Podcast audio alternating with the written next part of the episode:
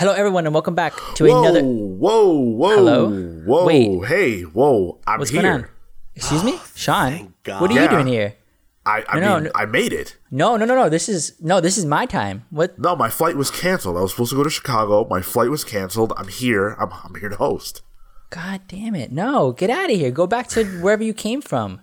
No, you Whoa. go back to wherever you came from and listen to me introduce the show like this. You're listening to episode 169 of the Comics Pals.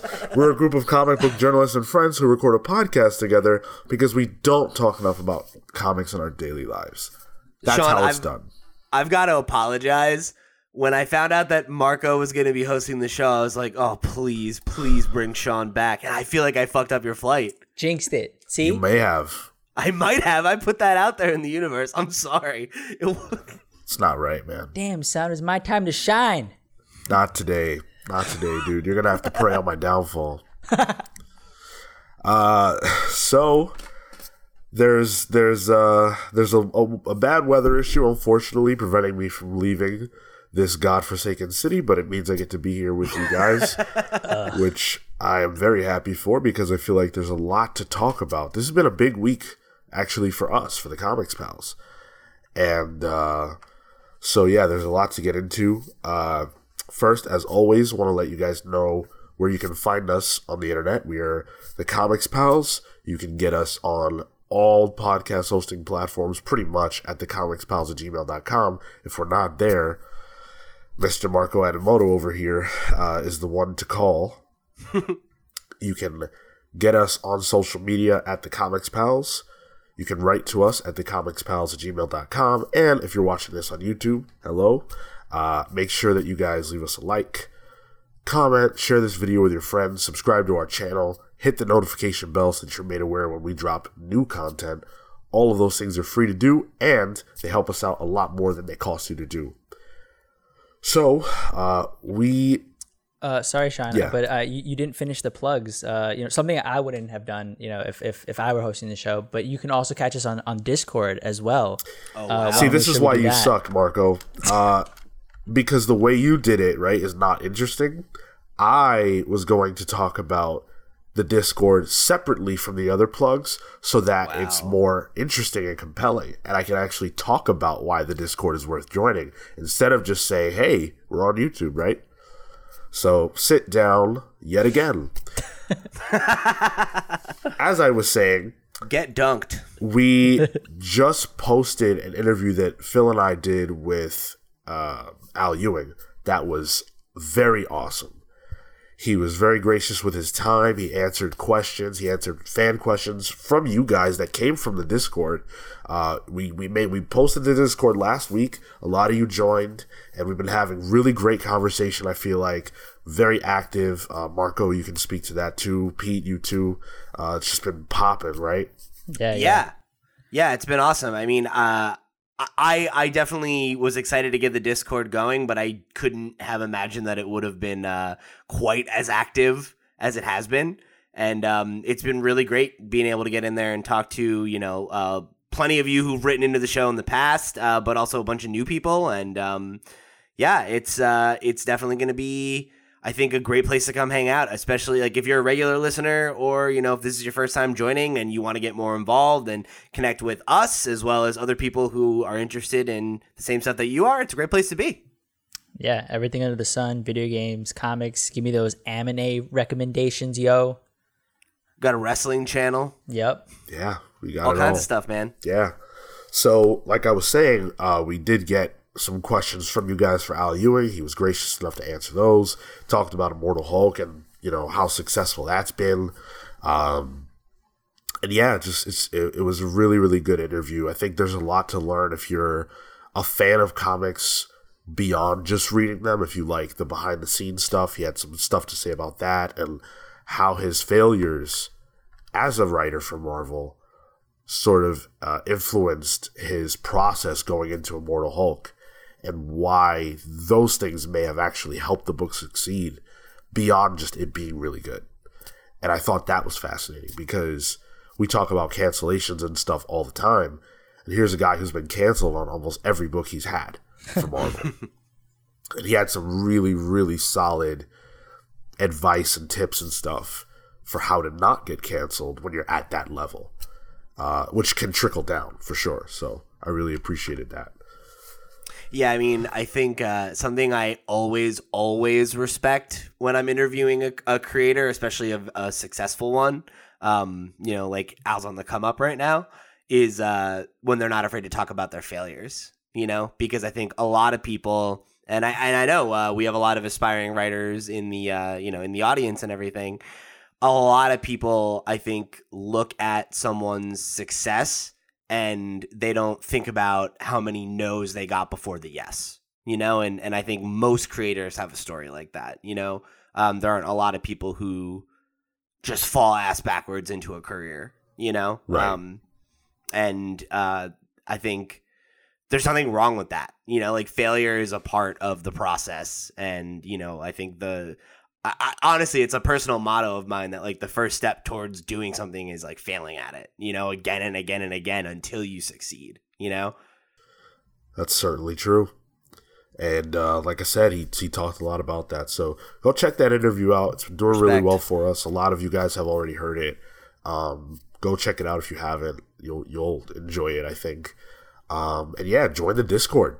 Join the Discord. We've got a link to it in the description for this. Uh, you can find the link pretty much anywhere. So go join. Come say hello. You can ask us questions. You can you know put questions together for the show. Talk to fellow fans. Yada yada yada go listen to the Discord or go join the Discord. Um, so I have a question for you guys. It's not a random one though. It's actually a pretty specific one. Interesting. The 2010s just closed out, and I have a very simple question. What do you think, or do you know, what the best selling comic book of the 2010s was? Ooh. Hmm. I don't know. I like I feel like that's such a tough thing to gauge because I, I know you guys touched on this last week on the episode that I missed um, in regard to some of Rob Liefeld's comments, but I feel like a lot of the best selling books are probably old. Well, we're- we're talking Or about we just a about single singles? issue. Oh, so- oh, oh, okay. Oh, Huh. Okay. The top. Hmm. Hmm. 2010. So are we talking about the number one of any issue or like series? the best selling single issue doesn't not need to be number Ah, one. that's so hard. um, I, ah. Can you give Can you give us a clue by answering uh, one question I have? it depends on the question. Okay, was it an event? No. That's a good question. Okay. Oh, okay. Because I would I was thinking it would either be an issue of a, re- of a really popular series or a like standout event issue of some kind that went over. Um. Mm, no, it's, It's a very soon. special issue.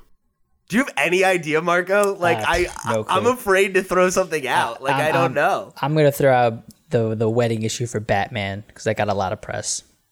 Oh no. Man.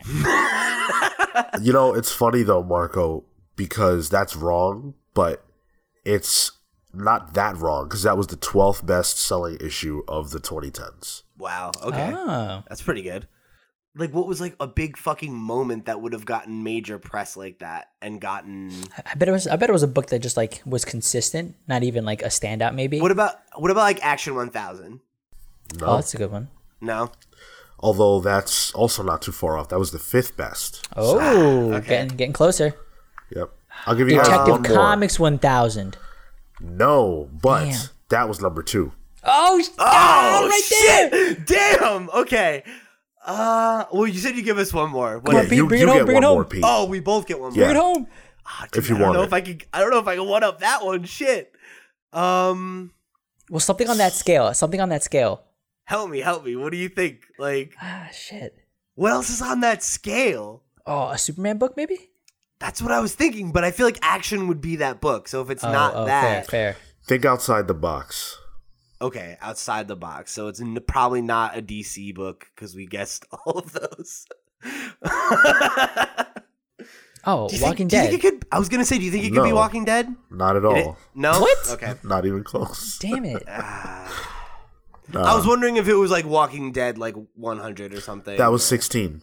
That was Wow. the 16th best. okay. All right, so that's it. I'm gonna right, just all right. spoil it. Uh, it was Star Wars number one. Oh damn! Yeah, Fuck that. Yeah. ah, we, I didn't even think about that. That should have been obvious. Star Wars number one was the best-selling comic of the 2010s. Uh, this is based on total unit sales. Okay. Okay. So yeah. Um, Wow. so for number three, we had Amazing Spider-Man number one. Damn, that was gonna be. I was gonna be one of the ones I was gonna shoot out there. Uh, number four was Secret Wars number one. Five, as we said, Action Comics. Uh, six, Bravest Warrior, Bravest Warriors Tales, Hollow John from Boom. That's Yeah. number six. That's amazing. That's wild. I don't even know what that is. It's a it's a YouTube show. really? It's- they yeah they have a um I forget the name of the channel, but it's like a few like Bravest Warriors. I think Bee and Puppy Cat. There's like a few like uh, web shows that are like made by like you know um pretty popular animators that have like a big following there. And obviously, like Boom does like all of those, like they do Adventure Time and Steven Right, Universe and a bunch of that stuff. So that's crazy that that's number six. though. Yeah. Yeah. Like I would I would almost expect like an Adventure Time or or some other show that I feel like has more resonance, but I guess that speaks to how big that audience is. Wait, wait, round out that top ten. Yes, yes. Uh, so for seven, we have Orphan Black Oh, by Really? IDW. Yeah. Wow. Huh. That's cool. Yeah. Uh, number eight was Dark Knight 3, Master Race number one. That makes sense. yeah. Uh, nine was Amazing Spider Man 800. Okay. Yeah, and that makes sense. num- yeah, that's that's pretty. That's a milestone. It's a big fucking deal. And uh, the the last in the top ten was Star Wars Vader Down number one. That was that was awesome too. By the way, Excellent. Excellent. yeah, I love that. That was great. Yo, I had that whole arc in floppies. Ugh. Oh, the whole that no, the whole run in art in floppies. I think. Vader Down was was very very good. Um, so yeah, a good a good a good list of books. I feel like you have um books that you wouldn't expect, right? Um, but you also have books that are not Marvel or DC, and and then just just not even Image, right? Like Yep. Boom had a, a, a spot, you know, just right out the top five. That's so cool. That's what I'm saying, man. Like Boom is like eh, they're on the come up every year. I feel like they're just getting a little bigger, a little bigger. And like they've gotten some of those partnerships that are like key, man, like hitting those kids and Mm-hmm. getting the youth market. Boombox. Yeah, man. Yep. Yeah, the boombox stuff has been hitting. Yeah, they they also had the eleventh spot too with Big Trouble Little China. Oh, So- cool. Damn. Yeah, There you go, man. very nice. Yeah, and like then they've got like their legacy series like Lumberjanes and shit too. It's like they're they're they're playing their cards right, man. Yeah. Um and for anyone who cares, number one hundred was Star Wars Poe Dameron at number one. Just thought I would throw that out there. Nice. Yeah. That's number 100 on the list. Yeah. Cool. All right, so cool. Let's go through. So what was 99? Let's round whole that out. episode. Oh man. Yeah. So uh we'll we'll have to check this space to see what takes the number one spot in uh tw- 2030 or for the 2020s in 2030 we'll take a look Ten uh, years. What episode will that be, Sean? episode i don't effing know um, Four thousand. just real quick, real quick, just because I think this is so interesting. So, Star Wars number one was the best selling book. Star Wars number two was number 59. Wow. Damn. That's what a a drop. drop off. That's incredible. That's still pretty good though. That's comics for you, right? Like, yeah. Like that would never happen. Where else would that ever happen? You know, where uh, uh, let's say a, a television show, if it was the number one rated show, its first week out, it wouldn't be like the tenth rated show the second week out. Like Yeah. that probably wouldn't happen. Yeah, or like like look at like uh like video games. Like the trajectory is almost always that the sequel outsells the the previous one, and so on and so on and so on. You know. Yeah. Like that's almost like a guarantee if if the game is like well received the first time. You Yeah. know, it's it's the total opposite in in monthly comics. You gotta love it, I guess. Like, yeah, I guess. I guess. yeah. All right, let's do some pals pulls. So this week from Marco, we've got triage number five. Yope. This is the last issue of Phillip Sevy's book uh, and published by Dark Horse Triage. It's been really, really cool, really awesome sci-fi, sort of multi-dimensional action story. Uh, and yeah, I mean, it's just been a lot of fun. That book's been getting a lot of good press too. So shout outs to Sevy there. And um, yeah, I mean, you know, he's a he's a friend of the show, great dude, and and definitely go pick it up. I, I think we we all enjoyed it when we when we, had it when we uh, looked at the books and had them on. So Yeah, I'd definitely like to catch up on that. I, I definitely enjoyed it. And um, that interview with Phillip Sevy is from the Comics Pals episode 144 addendum. So go check that Oh. out. Yeah, we also spoke to him at uh, New York Comic Con, so Yep. check that out as well. Um, I love triage; it's been it's been really really good. yeah, Uh, and then also you chose John Constantine Hellblazer number three. yeah, boy. So John Constantine uh, is uh, a, really really great character. I, I really like him, and this is a relaunch with some creators that I, I especially like. So I really want to catch up on it. It's uh, Si Spurrier, Aaron Campbell, who we actually did a book clubs on uh, his book Infidel. Oh yeah, and um, the colorist Jordie Bellaire. So just super super strong team all around, and I personally love the character. So I I, I just I feel like I need to catch up on these books and uh, tackle it. awesome. It's interesting because it's technically part of the Sandman universe, Yeah, which I thought was weird. Because Did it not like feel like that? well, just because he's not technically from the Sandman universe, so it's just weird that they would group him into that. Because his first appearance was- was in Swamp Thing, like uh, a, a proper DC book, and then turned Vertigo. So it's just weird that they threw him into Sandman overall. Wouldn't it be some shit, right? If like Marco were to go on Jeopardy and the last question, right? Just to win everything, you know, that final Jeopardy or whatever was was something to the effect of what was the first appearance of John Constantine, and then everyone else is like uh, Spider Man number fifteen, uh, Nah, X Men number twenty five, and Marco's like, nah, The Saga of the Swamp Thing, number thirty-seven. Urgh! Well, technically, actually, technically, his his likeness Technically. his likeness is based off of David Bowie, and you actually see a character who walks around uh, in issue number thirty-two, I believe. And so people like like to do like trick questions like that, or whatever. But his first official like name drop is in number thirty-seven. what a beast. Marco would probably lose because he'd give the right answer and they'd be expecting the the half-assed one. Yeah, right, right. Uh, actually, we can't accept that. Pro tip: If you're ever on Jeopardy and they ask you who the, where the first appearance of a character is and you don't know, just say their name number one. Like that's you know that's probably the best guess. It's funny how wrong that is. Actually, Yeah. Almost in always though, right? comics. Yeah, that's that would be incorrect. Wolverine number one? No, not No. even close. Not even close. Deadpool. Yeah. That Deadpool would be tough. That's like New Mutants ninety Seven, eight. I think it's ninety eight. eight. Could be wrong. Um, but yeah. So for me, I chose uh, Guardians of the Galaxy number one.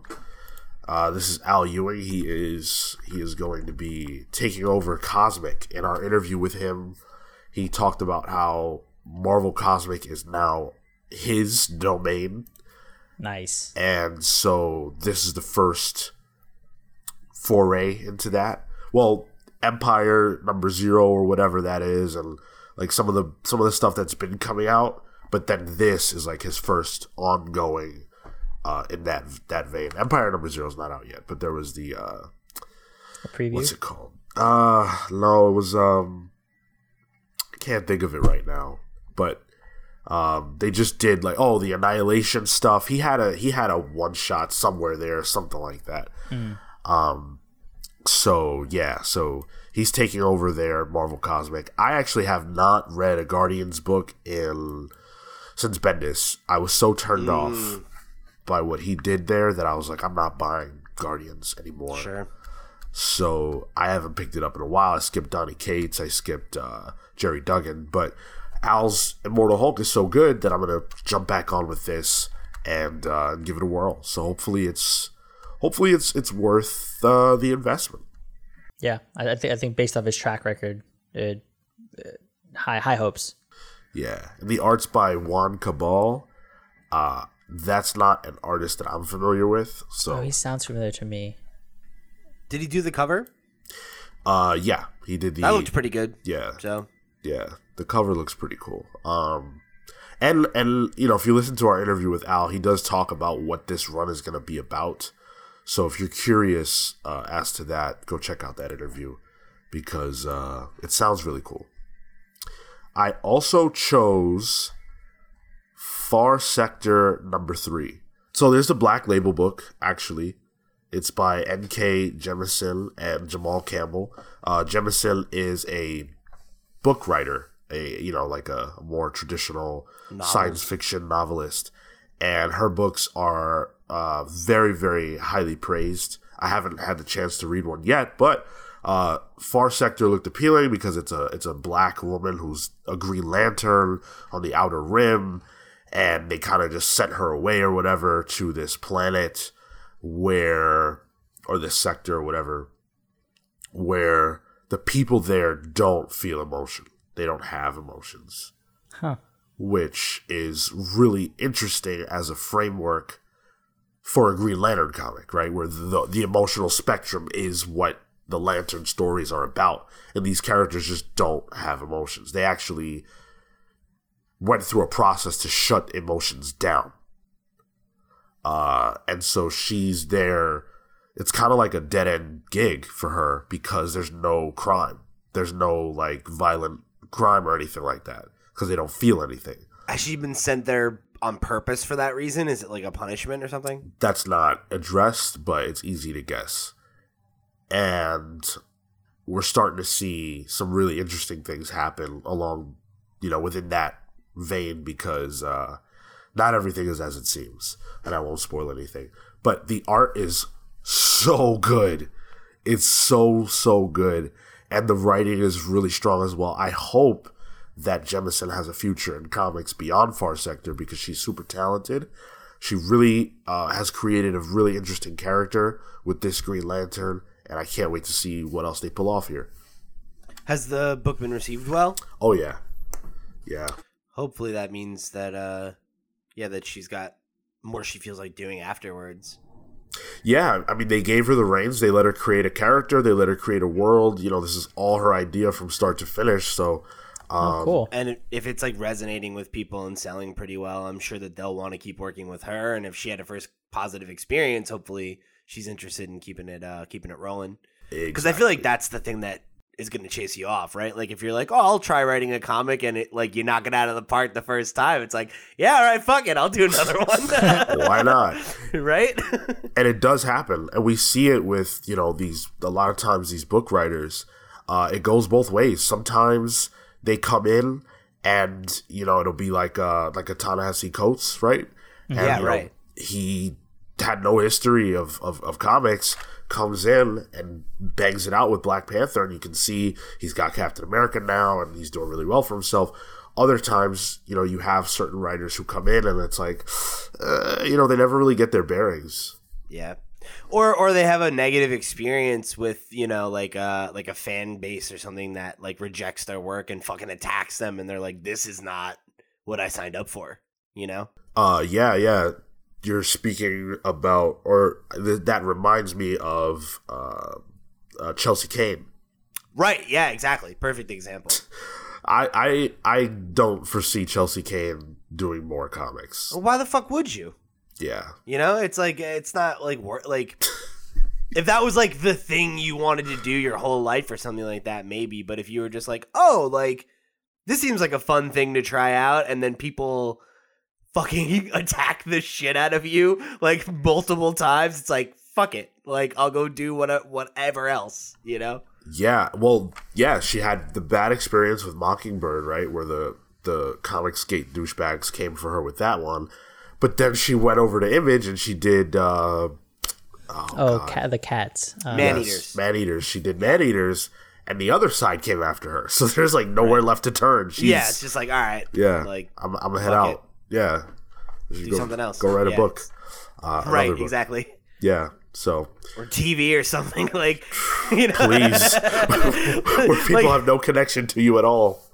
Well, uh, but and even so, like even if they do, like you're probably getting paid a lot fucking more too, you know, for people to barely like know who you are. Yeah, if Like, you're if you're gonna yell at me, I need that f you money, right? Like, yeah, right, exactly.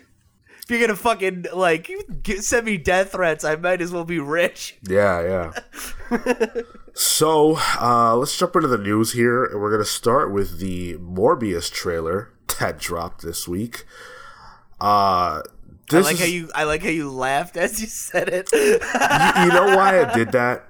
I did it because the conversation around this trailer is so reminiscent of the conversation around Venom. yeah. And Venom was so successful. And your mileage may vary, but a lot of people feel like it was really good. I really enjoyed it. Oh my god! All right, I'm sorry about that, listeners. Uh, Sean is was just so sickened by the trash that is this Morbius trailer that now he he, he had to run to a totally different location. whoa! And uh, and, and Why are you spread, putting words spread- in my mouth? Spread garlic all over the place, and uh, you know he's got to defend himself. No, that that just that that's not only not only is the idea of me spreading garlic not funny, but who said that I hated the Morbius trailer? no, I said I said it was so bad you had to run away from it. But the, it, bad is subjective, so that would mean that I personally didn't like it. Sean, tell me why. Uh, so why didn't you like the trailer? Uh, What about it? What about it didn't didn't work for you? that would require me to have not liked the trailer. so, uh, yeah, I my internet crapped out. I had to move to another location. Thankfully, I have the luxury of doing that. Uh, so we're talking about the Morbius trailer. It's interesting, right? Because the internet hated the Venom trailer. It was met with like vicious reaction um, and the idea of the Venom movie, right? But then the movie comes out and it's like, hey, it made a ton of money and it did pretty well and people liked it. So then you look at this Morbius trailer and it's like, wow, this looks like the same thing. And, you know, in terms of quality, like it looks like it definitely looks like a movie from 2006, just like Venom did. Uh, I, I don't I don't know, man. Like I don't give a damn about Morbius, but this trailer wasn't bad. Like it doesn't make me think the movie's gonna suck. Yeah, I, I had a similar reaction. I, I saw it and I was kind of just like, okay. I, I, uh, for me, like, I don't see why we need a Morbius trailer, knowing who that character is, um, and well, like to whatever extent. But uh, the trailer didn't make it look terrible. Like it, it, it, did feel like a very much like a Venomy vibe. Um, but when I saw it and I saw sort of the flack on, on, the internet for it, I was kind of just like, I mean, like some people are making some good points, but I mean, otherwise it was just like a generic kind of trailer. Like there wasn't anything that stood out to me necessarily, but there wasn't anything necessarily that was like awful about it, in my opinion. Um, yeah, I mean, for if Venom is a track record for anything, probably go see this and probably come out enjoying it. Yeah, I mean, I uh, I'm I'm mostly just down on it for the meme because I just don't want any of these movies to exist. You know, I've been very clear about that since they announced their entire slate of like Spider-Man spin-off character movies. Um, like Sean said, it's just I this is not a character I ever felt like I needed a movie for, and I I wonder if it'll hit the same way that Venom did because like people give a shit about Venom. You know, like Venom's cool. Like Venom might be a, a minor supporting character, and you know, uh, might I I know I I said at the time like, how do you have a Venom movie without Spider Man, right? But like, they found a way to to pull out the things that people connect with about Venom, like the look and feel of the character, and like you know, it had like a good slapsticky kind of tone, and it was like edgy and didn't take itself too seriously. And I think like it found like for me it it, it, it hit because it was like a goofy like kind of like B movie ass like superhero movie, but it was fun you know and like is this gonna hit that same way? Like this seems like it's like a little bit more serious a little bit more dramatic and it's a character that i don't feel like has the same um cultural cachet as venom you know? Like who gives a fuck about morbius? You know like really. Felicia.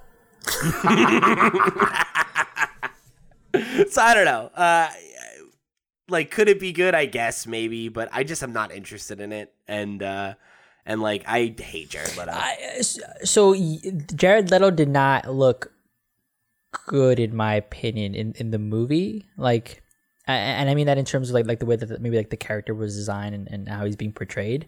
Uh, I I didn't find that very appealing.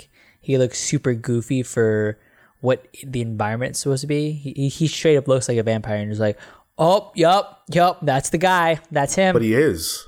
I I mean he is, but it's also like I- it's a little too on the nose. You, I, I, I it would would have made a little more sense if they upon the transformation he looked like that, and that's his like normal human visage or something. But to just straight up be like, "Yo, I'm a guy who I'm, I'm a vamp, and I just walk around all day," I'm a vamp. you know? Well, we see him with we see him using his powers without looking like that most of the trailer. No, no, no. I, I, but I know. But what I'm saying is, like, it would make sense if he then like changed his costume to it, because it looks like he's wearing a costume as he's like teaching a lecture or something. Hmm. I'm not sure what you mean. Like it's like Professor Oak walking around with his lab coat and like you know goggles and stuff out and about while he's in the grocery store, but versus just wearing his khakis and a nice green shirt. Uh, I mean, it, it's hard to say, right? Because we don't know the context of these yeah, sequences. yeah. of these moments. There's there's a million reasons why he could be wearing this or that. Um, but like, look, ultimately, will Morbius do as well as Venom? That's an insane notion, right? Like, no, I don't think anyone expects, not even the people making the movie, expect that to happen Yeah. because of everything that Pete laid down. But I don't think that that's what it has to be. I don't think it has to be a Venom level success to be a success. Will it be a success? Mm, that's a different question. And I think that this trailer is actually doing something extremely intelligent that has nothing to do with Morbius at all. Here So- we go. Here we go. I've always got one, right? Uh, so the trailer at the end shows us Michael Keaton's Vulture, Oh yeah, right? yep. Now, obviously, Michael Keaton's Vulture is not going to feature in this movie. He is not going to be, you know, a major player in this movie. No, definitely not. So that means that this that that moment most likely if you had to guess, you would you I think the average person would say that that sequence takes place at the end of the movie as like the after credit scene or or you know, just something to set it off. Now, how could Morbius and and and Vulture interact when Vulture is from the MCU and Morbius is not? Right? Wrong. That question right there is exactly what they're banking on. wait a because minute. They can, You're saying go he's ahead. Vulture, not Birdman? Oh Christ, that was played out two years ago. Oh damn, was it? Marco thought he was all clever. Yo, I'm two years late on a meme. Yeah, I thought at least if you're gonna interrupt me, interrupt interrupt me for a good joke. uh, so Sony has wanted to tell people that the that there's a connection between the MCU and the Sonyverse forever. They've been they've been trying to get that connection solidified forever, and they haven't been able to do that because there hasn't been the connective tissue. And whenever like they would do an interview, and Amy Pascal, who is uh, was an executive producer at Sony and a big wig behind the scenes with Spider Man, she would do an interview and she would say like, "Oh yeah, you know they're they're connected, they're in the same you know." Uh, uh, vein, but maybe they're a little bit detached. Maybe they're across the street from each other, type thing. And there was that meme where Kevin Feige just looked really Just disturbed. out. Yeah. that she was saying this. And, you know, now with Morbius, we see why. We see why she was saying that. And Marvel clearly is allowing or doesn't have a choice in their ability to control this. So, if people believe that this movie takes place in the MCU, which seeing Michael Keaton will do that, people will go see this movie. Yeah. Well, and also there was that little bit where uh, where Morbius is walking down that hallway or whatever, or he's like in an alley. Yeah. And there's the Spider-Man graffiti, and it says "murderer" on it. Yep.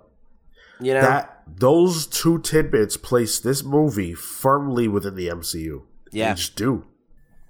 And that has a lot of potential payoff for Sony. Mm-hmm. Yo, what if, what if Morbius and Blade cross? It's funny you say that. Morbius was originally supposed to appear in Blade, oh, the Blade movie. Yo, holy shit! This was a genius move. So this was an entire movie just so they can establish full on canon, so that way Disney could technically use Morbius as a villain to then bring back Blade. Boom, done.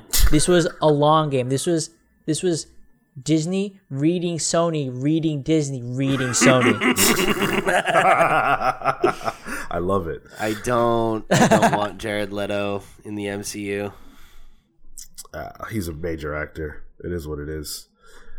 Um, so there is also a rumor that Jared Harris, who who plays Morbius's uh, mentor in the movie, he's the guy who's like, you know, what's what's the how far are you willing to go to get your to, you know to cure yourself or you know the remedy or whatever there's a rumor that he is actually playing Doc Ock.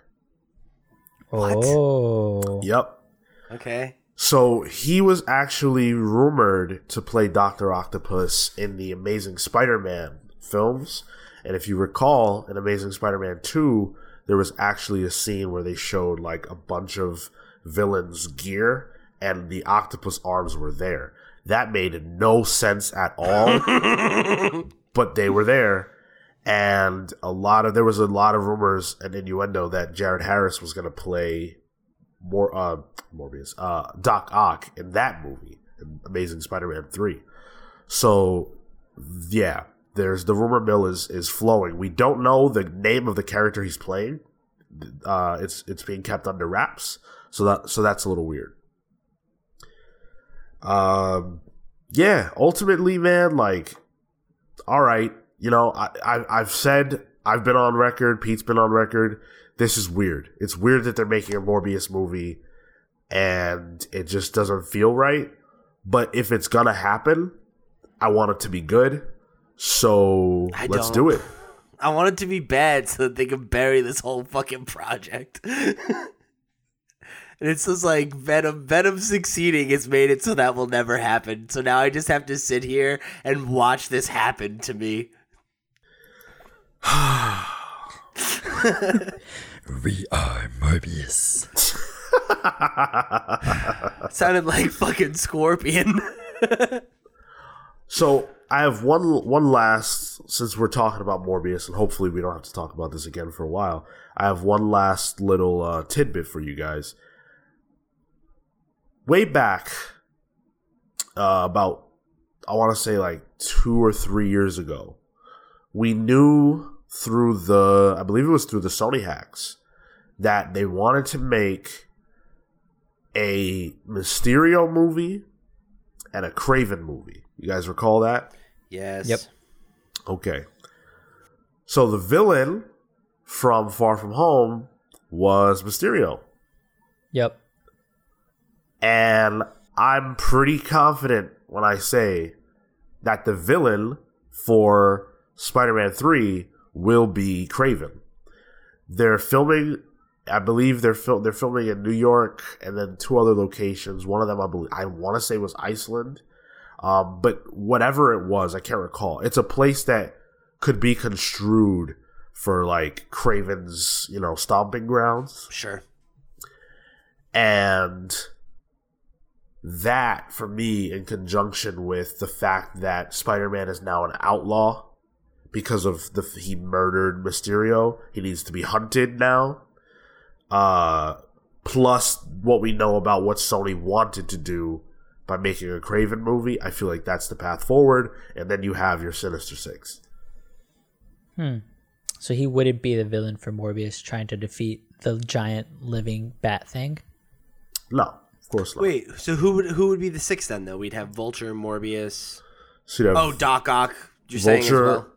Morbius, Doc Ock, uh, uh, Kraven, S- Scorpion, Oh right. Oh yeah. I forgot about Scorpion. uh, And then Shocker, right? and Shocker. Yes, Yeah, okay. Shit, yeah, you're not wrong. yeah. Which God. was so has been Sony's goal since 2007. Six or seven, they've been talking about making a Sinister Six movie. I mean, they were talking about doing that with the original Spider-Man trilogy. That's what I yeah, 2006. You know, Oh, oh, oh, yeah, Yeah. yeah, yeah, yeah. Okay. I was thinking that was when Amazing came out. oh god, that's 2012. Damn. My God, we're so old. Seen so many Spider-Man come and go. so yeah, how'd you guys feel about that? Uh, uh, I don't care. I so I am pro what you're putting down for Spider-Man 3. I think that totally makes sense. Um the whole Kraven wrinkle of it and I would much rather have them make that movie than have like a Kraven solo movie. That sounds terrible. um, but uh and, I, and I, I, I like Kraven a lot, and I feel like him in an MCU setting where he's like hunting Spider Man post Spider Man 2, that sounds great. Like, that's a, a side of Spider Man that we've never seen in the MCU. And, um, you know, I think that's like what a lot of people have been kind of missing is Spider Man as Spider Man, and when he's like, you know, on the run and, you know, not an Avenger, not, you know, uh, Tony Stark's apprentice or whatever. So I'm totally down for that. That sounds great. And I, I think you're probably right. And I hadn't thought about that until you threw that out there. And that is man, that's a good theory. I hope it I hope it comes together that way. Um, Me too. And then uh as far as the whole Sinister Six setup, I I guess. Yeah. Like I I, I think I, I think I think what you're saying makes a lot of sense. I think it's clear that that's what Sony is trying to gear up towards, and you know we talked a lot about it in the last time that we talked about the Sony uh, Disney deal around Spider-Man, where I think it's clear that Disney wants to keep using these characters, and I think that if they can get to a point where they have more control over them, like they'll be happy to to take the fact that Venom and and Morbius are these weird kind of hangers on, you know, that they had to put up with to get to a Spider-Man movie that has a Sinister 6 that makes them a shit ton of money and they get to sell all these action figures and all this other crap, you know? And you know, um they could also easily recast those people if if they want to like they can distance themselves from those movies in the same way that they distance themselves from the incredible hulk which is technically in universe of the mcu and Yeah. start edward norton but you never think about it or talk about it you know um and i think they could easily do that where those movies serve as setup as much as you want them to maybe but if there's anything about them that they don't like they can retcon their way around them as much as they need to in the future Just and not address them. yeah, right? Like audiences are aware of Venom and Morbius. Cool. Like we can use them now. You know? So, uh, moving on from Morbius, but on to another movie trailer, we've got the second trailer for Black Widow. Now, I you know, we talked about Black Widow. We we weren't really enthused about the first trailer that they showed. It looked kind of generic and you know, it looked run of the mill. But I, I, I wanted to talk about it this this time around just because I actually thought that this trailer added some wrinkles that made this movie look slightly more appealing. What do you guys think? Yeah, yo, Captain Russia. Um, what's up with that guy? uh, He was in the first trailer. Yeah, he Was was, in he? the first trailer. No, yeah. but he didn't have a shield. Oh, dude, you're talking. Are you wait? Are you talking about Taskmaster? yeah. That's oh, is that who that totally is? Who's? Wait, who are you guys talking about? Who you're asking me? Who's Taskmaster? No, I'm th- yeah, the guy with the shield, Captain Russia. No, Captain Russia is the guy from it's uh what's his name from Stranger Things. Yeah. Oh, that's actually his name.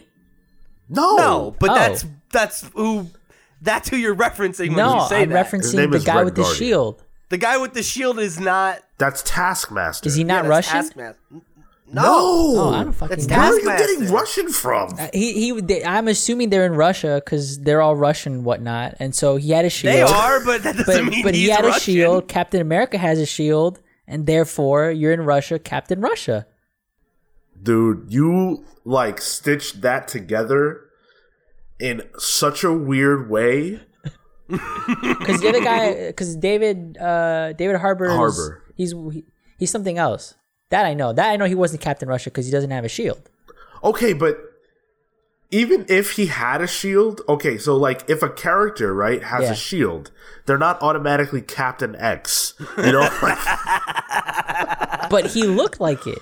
he David- didn't look like Captain X. He looked like Task. I mean, he didn't even look like Taskmaster. He just looks kind like a, of a person. like they look like a person. I'm gonna throw that out there. They Yeah.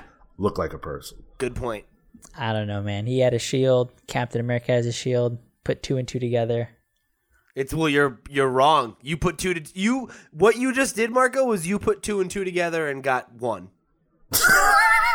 Possible. Possible. Okay, so uh, Wonder Woman, right, is Captain what then?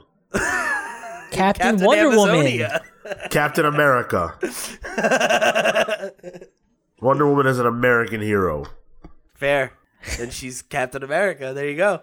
Sweet. DC's version, exactly. They're the same person. So yeah, I mean the the biggest thing that this trailer does add is we get to see Taskmaster yeah. in more glory. Uh, Pete, what did you think about the way Taskmaster looked and acted? I'm a little disappointed by the design. Like I I I want to see more of it because like there's always the chance that you know what we saw was maybe earlier in the movie and maybe like you know uh, their appearance does change or something like that.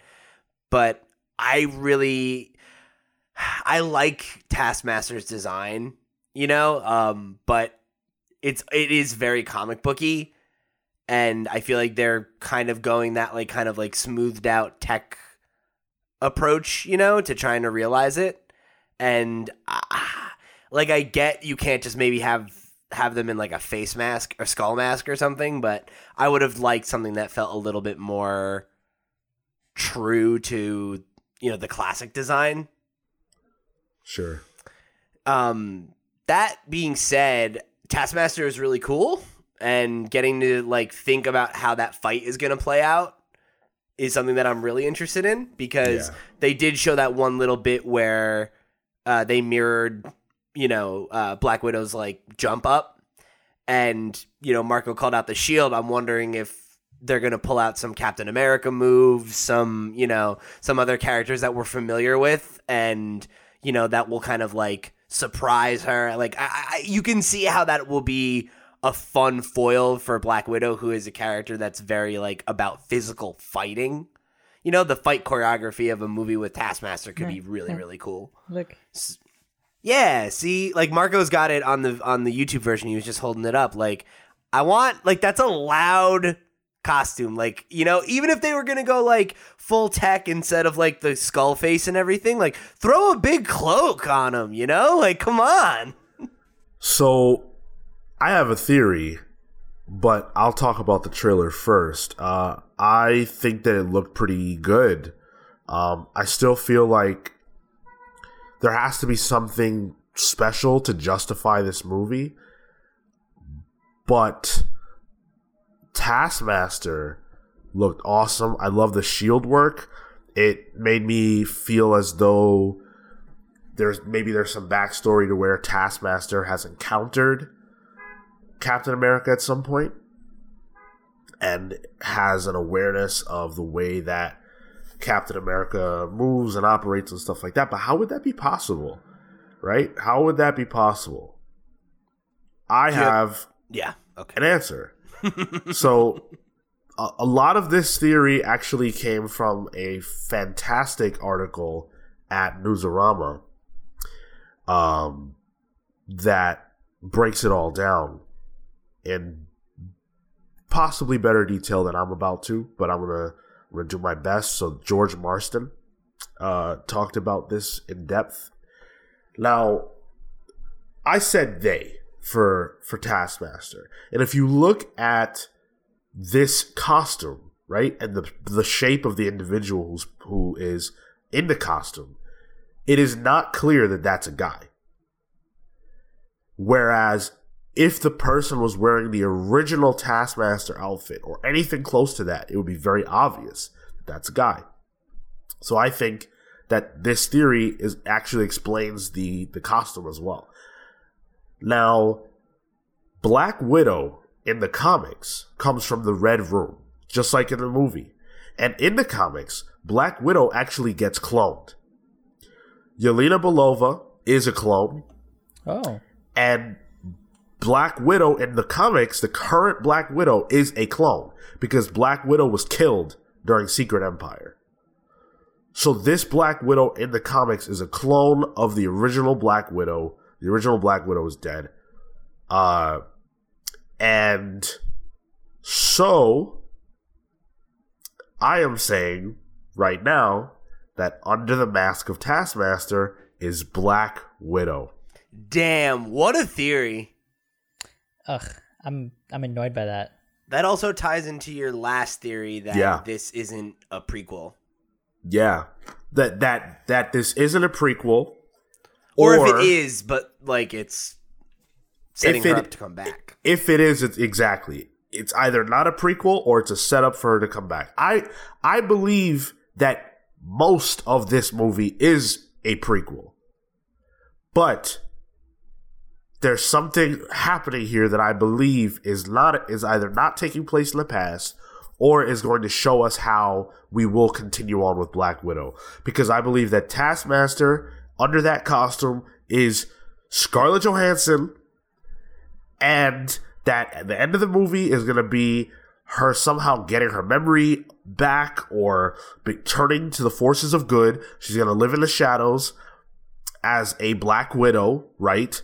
And wh- while while the main line Black Widow goes on to die in Avengers Endgame, and this Black Widow will emerge and take over the mantle in the MCU, but it's the same actress. Yo, I I think it would be way cooler if they don't do that. Like if they don't bring her back. Yeah, same, same. like no no so so so like how sick would it be if you're right that under the mask it is Scarjo, but like she stays Taskmaster.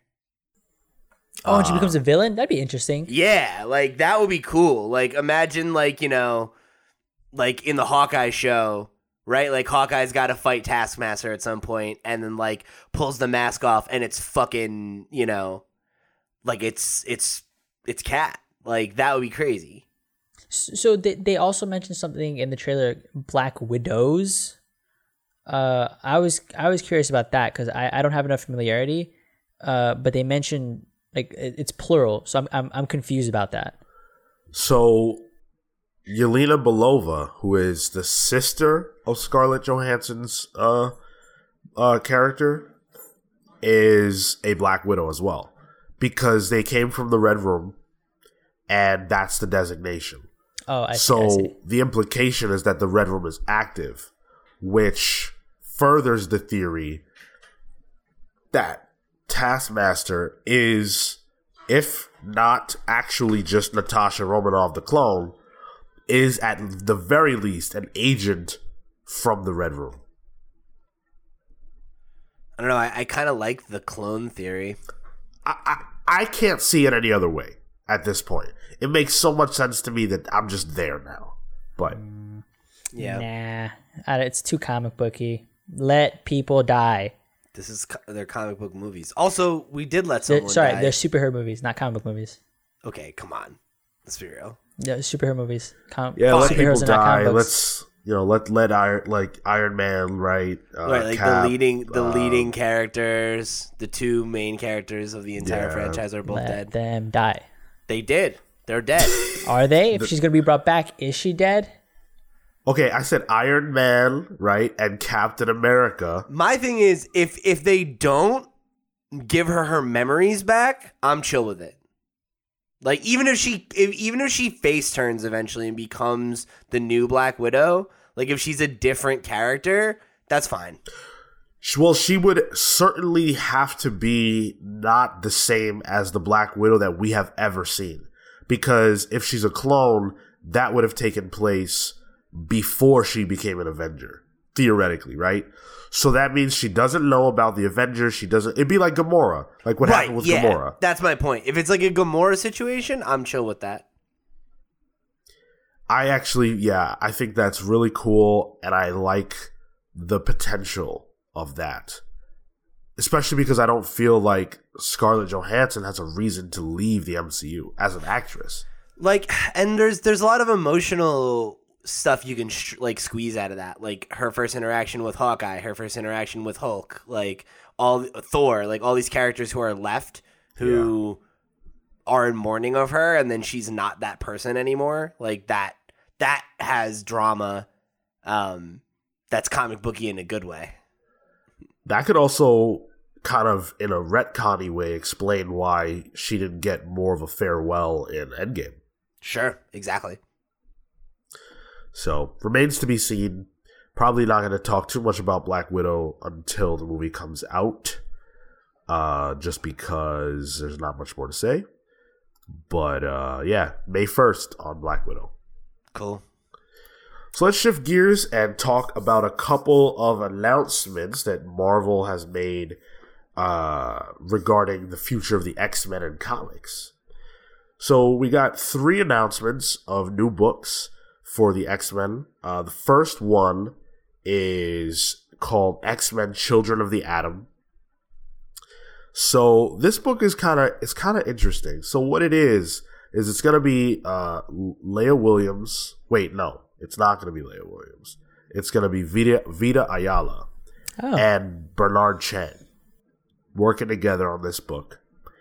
And it's the the premise is that it's uh, a, a a character who looks like Cyclops, a character who looks like Archangel, a character who is a woman but looks wears similar gear and has similar powers to Gambit, and a character who has similar powers and gear to Nightcrawler, but is not Nightcrawler.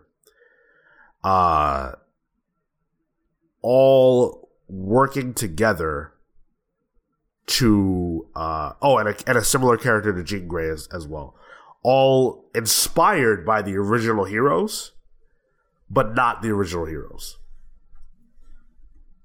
If that makes sense. uh, it's like those like I forgot they were called, but the um, was it chimeras or like the the, the combination of different kind of uh, uh powers, and they had like the the that one religious Nightcrawler looking dude, and then that kind of stuff. Dude, that's exactly right. Oh, That is sick. ex- that's exactly what my theory and the theory online has been Oh, about what they are. Yeah.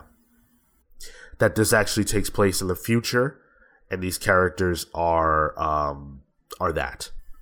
Huh. Yeah. Yeah, I get that kind of vibe from it too. Um, obviously, like Atom, like feels like kind of like a like a nod to like a, a futuristic thing, um, but also like uh, some of these designs do feel like they're like, you know, like the kid who looks like he's got like Cyclops's powers, like he's also got like a kind of like cable esque belt, you know. And oh yeah, you're right. Right. It, it feels like very. Oh, it looks like a woman. Actually, you might be right. Oh, I think it is a woman. Good call. Good call. Yeah. Yeah. Um. Or yeah, yeah. I don't know. It, they at least have some feminine features. It's very possible. Yeah. Yeah. Um. So yeah, I don't know. Um. I I I think that's a good a good theory, and uh, there was like a there's a pull quote down here that I thought was interesting. It says uh, this is from the editor Chris Robinson. It says the initial seed of the idea. Uh, or it said it came from him, which was what if the X Men had sidekicks? My take on it became uh, what would actual kids from our current time be like if they were X Men sidekicks? What would Gen Z X Men be like? That was from Vita Ayala. She said. Yes. Yeah. Thank you. Um, so yeah, like I, I, I, I definitely feel like that makes sense. Where it seems like they're like kids, maybe who, like maybe like this is like a, a potential future book. You know, like kids who grew up on Krakoa, like looking up to the current X Men, or something. But I think what Marco said about them being Chimera is the you key. that's the thing?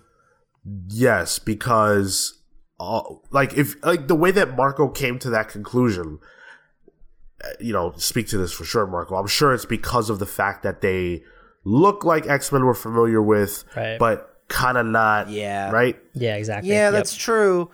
And that's also one of the only significant like threads from House and Powers that hasn't been pulled on at all. True. Yep. Yeah. That's why. That's why I, I sort of thought I'm like, oh, this might be like a something that they're kind of building on and gonna maybe explain. Uh, it, it- yeah. Or maybe it's just from that part of the timeline True. that we are aware of, you know? Like, It would have to be because it can't be from now. right. Because that, I, I, I mean, right, that theoretically that future isn't going to take place. Well, whether it is or isn't, uh, there isn't the impetus to start creating Chimera. That hasn't that hasn't come up yet, right? Like in terms of the way that that timeline broke down and what we know about that, that program wouldn't have started yet. At least as far as my recollection goes from the timeline. Well, yeah, yeah. So I'm sorry. To clarify what I meant there was I guess I'm wondering if this takes place in the one of Moira's futures that we're aware of, where we know that the Chimera uh, program takes place, or is it potentially a a future based on the timeline that we're in right now? Like it wouldn't be current timeline, but it could be alternate or potential future of of our current Right. setup. So that that's interesting because like what's the value then of a book based on that if those characters are from an alternate reality that we will not interact with? Well, that's not understand. just. Go ahead. Sorry, but but they did. They were able to time travel, right? Like that. That's not to say that maybe they won't interact some at some point in the future. Time travel is not the same as reality travel, right? So if it's an alternate reality, they would have to be able to go from mm. one reality to another. If that mm-hmm. was Moira's ninth life, they have to they have to have you know, done that, Right. Right. right? So like the the chimera of uh, Colossus and Magik, for example, her and a few others, I feel like they actually are on their way here because of the way that they all died. Okay. They all they got I believe if I remember correctly, they got sucked into the black hole of um, Xorn's head. So And I'm- maybe this, maybe that same thing could happen with these characters in some way. Well, they would they they're dead already at that point. So Right, right. But I mean, like maybe there's a way that one of these other books. I don't know though. Yeah, that seems so weird. Yeah, it, it, it really does remain to be seen, and I'm excited. Like when I first saw it, I was like, eh, whatever. But then I thought about it, and you know, I, I thought about the potentiality, and I was like, okay, well, there's some there's some fun stuff that could happen. Yeah, for sure. So, uh, so the next book that we're going to talk about is X Factor, and this one's by Leah Williams and David Baldeón, and uh, it looks pretty cool. So, uh, this is actually going to be the first book that really gives us more of a look at the five, uh, the characters who are part of the resurrection process for mutants that die. Um, they're but they're actually not going to be the main characters of the book. The main characters of the book are Eye Boy. uh, I love it already. number one, number one most hype X Men book. Eye Boy number one. I'm down for that. uh, Rachel Gray, Prodigy, Polaris, and Daken. So those are the characters that are going to make up X Factor, and their responsibility or role basically is going to be uh, to make sure that characters who are dead are dead, so that when the five resurrected character, they're not accidentally creating a duplicate copy. So, for example, uh, most recently, Domino was killed, or uh, she she she was missing. She wasn't exactly dead. Uh, if Domino wasn't dead, as she wasn't, but the five recreated a new Domino, right, based on their process, then there would be two Domino walking around, and they're trying to avoid that. And so X Factor's job is not to like seek vengeance for these deaths, but just to make sure that they can confirm that that character is dead so the five can resurrect them.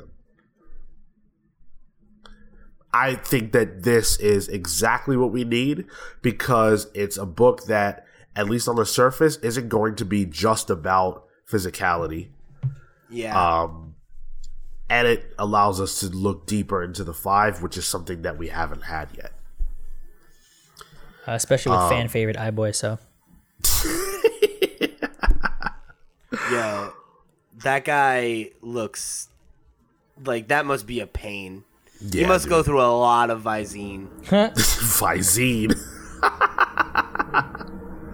Think it's His- easy keeping all those eyes moist, Sean? His life is troubled. Can you imagine? You imagine his eyesight starts to go, and he's like, "Fucking a! Every single one of these damn things has a different prescription." He can't even rock glasses, dude.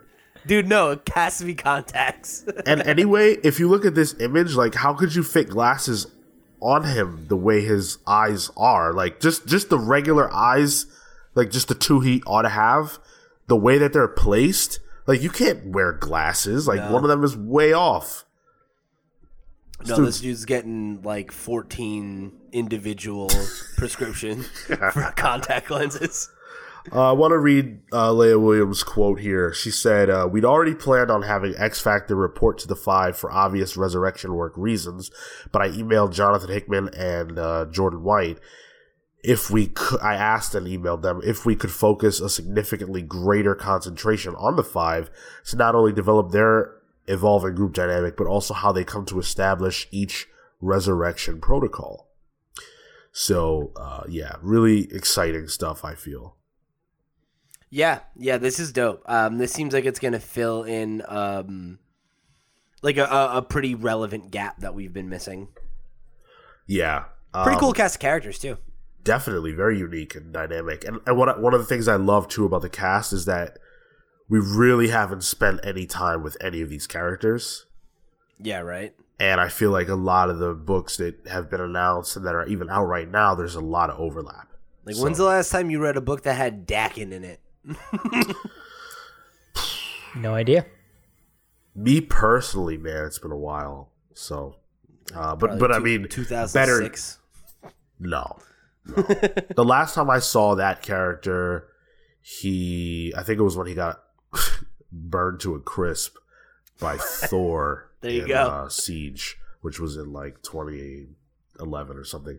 But um when was the last time you saw Eye Boy? This is literally, literally my first time seeing this this immensely popular character.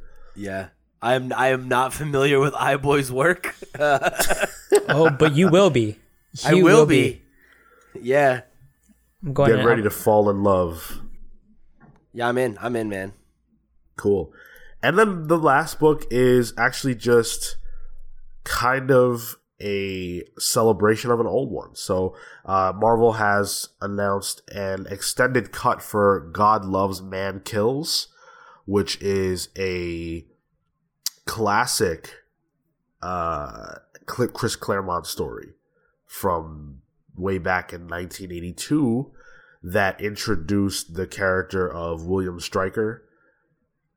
Um, he was like in the comics, in the movie, he was just like a military dude in X2, but in the comics, he was a religious zealot who led the charge against the X Men. Yeah, like that arc. Yeah, really awesome. I'm, I didn't realize you'd read that. That's cool. Yeah, yeah, the Um, old X Men stuff. Yep. Nice, man. Yeah, we've never really talked about that. Um, yeah, I haven't, I haven't read that since I was probably like 16. Yeah, but they're they're they're actually uh, adding to it. From what I, if, if I, it, it was the article, the way it's kind of explained, I thought was a little bit odd. Um, but uh, yeah, so it, it looks like it's going to also have yeah it says a brand new present day x-men story so they are going to have it's going to be the reprint but it's also going to have an addendum to it that will make it fit within the dawn of x stuff Yeah, which is interesting. yeah so We should uh we should read these on the show. yeah yeah. Down the road when they do drop i'm sure we will uh we will read these. So if you want to if you want us to read them uh definitely let us know. The god loves man kills extended cut is out in april. So uh not too long to wait on that. And then for the yeah uh for the other ones um we don't know when children of the atom is dropping so uh, that sucks. And then for um, shoot, we don't even know when uh, when X Factor's dropping. So we got So- nothing for you. Sorry. Yeah. when we know, you'll know. Uh last week we talked about Ex Machina, the comic book that I shouted out. Yeah, I'm a big fan of that uh, Brian K. Vaughan book, and we talked about how they're making it a movie called The Great Machine. And now we have a little bit more to talk about on that front because Oscar Isaac is actually going to produce and star in the Great Machine movie. Hell yeah. Very cool. Can either one of you tell me why that's so weird? Uh, is he white in the book? Yes. Okay. Is that why? No. I mean, Oscar Isaac's white, right? Oh no, Isn't he like No. Hispanic? no, he's Spanish. he's. Hispanic. Yeah. Um, No, I don't know. So Oscar Isaac actually starred in a movie called Ex Machina. Oh, that's That funny. movie, yeah, and that movie is the reason that this movie won't be called Ex Machina. that is actually really funny. Yeah. So Huh. That's really funny. Wow. weird there. Um, I love that movie, and I'm sure I'm gonna love this movie too. I cannot wait for this movie. I'm so excited. This is one of the only Brian K. Vaughan books I've never checked out. Yeah, I was really hoping to be able to do a book club about this because I think this is one that uh, we would all enjoy a lot, and there's a lot to talk about. It's a really interesting book. I'd definitely be down for that. yeah, I mean, th- yeah. this is one of those things where it's like, um, kind of a slam dunk. You know, like this is a property I'm already interested in because it's by a writer who I love a lot, and now it's like, oh, cool, it's gonna be star starred in and produced by an actor who I really like. Cool, I'm in. Yeah, sounds great. Gives me an excuse to go back and read this, you know, before this drops, and I'm sure I'll be excited going into it. Yeah, so uh, don't really have to talk too much about it. Just thought I would throw that out there. Now the movie has a leading man. Nice. Yeah. Um bit of unfortunate news as we shift gears over to DC Comics and uh Damon Lindelof has made a decision regarding Watchmen. And we now know that we will not be getting a season 2 of HBO's Watchmen. Damon Lindelof has exclusively told USA Today that he will not be returning uh for a sequel. Um Way to stick to your guns, bud.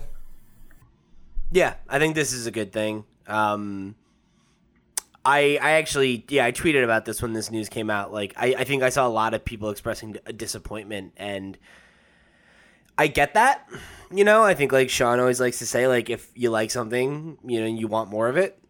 Like that's usually how it works. But I feel like I I definitely fall into the camp where if if there's not a vision for a season two of this, then like I'm I'm good with one because the one we got was really good, and you know, in the same way that Watchmen didn't really need a sequel, I don't feel like this really needs a sequel.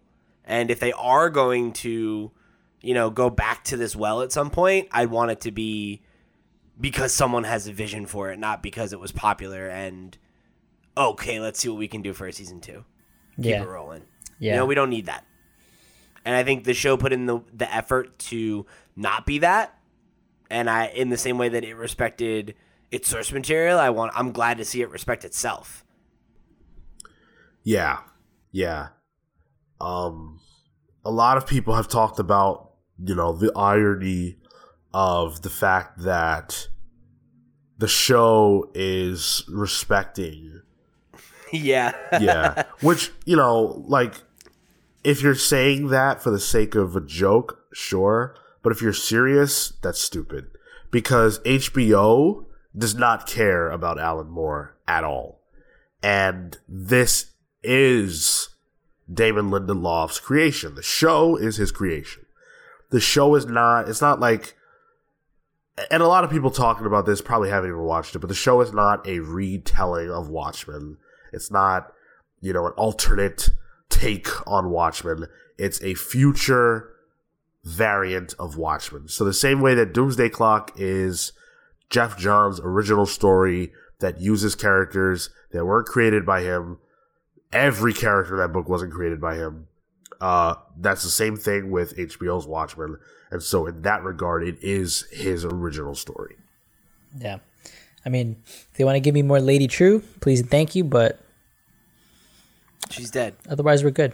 Well, we could do a prequel. There's no, there's no, there's no reason to not go backwards. Before HBO's Watchmen. How about that? Hey, hey, there you go. Oh man. Opportunity right there. There you go.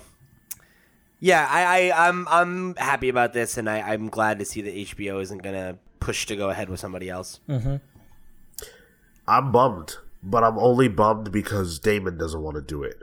I don't really want to see what someone else has to say, not because there's no one else who can have a good idea, but because I think you can let it rest if it's not going to be him.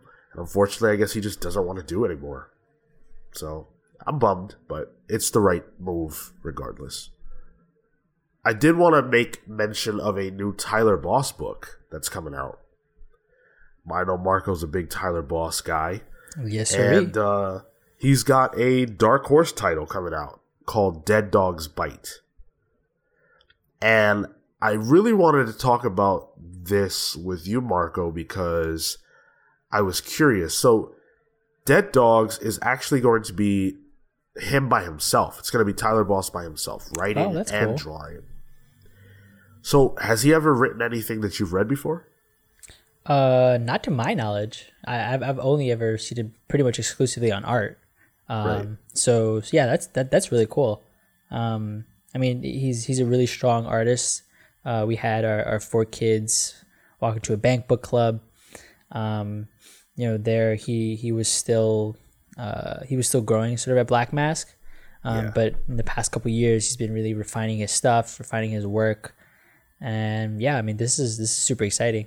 Yeah, yeah, that cover looks really really nice. It kind of reminds me of like uh, Sandman a little bit. It, it, it looked like uh like Little Bird, like e, uh, Ian Bertram's like art with like the the hair at least. yeah. Um, and it looks like he's added a little bit more detail to some of the stuff that he does, uh, especially in that in that cover. So I mean, oh well, actually no, that is Ian Bertram. That's why. That's an Ian Oh, really? Bertram cover. Yeah, wow. funny. it says, it says it right there. Credit I- Ian Bertram in the article. I'm like, oh, it looks like like his art. Uh, but yeah, no, no, but it uh overall, I, I I'd be excited to see how he how he writes and what what else he he sort of does. Um, 'cause he's just a really good creator. Yeah, so uh, he had this to say about the book.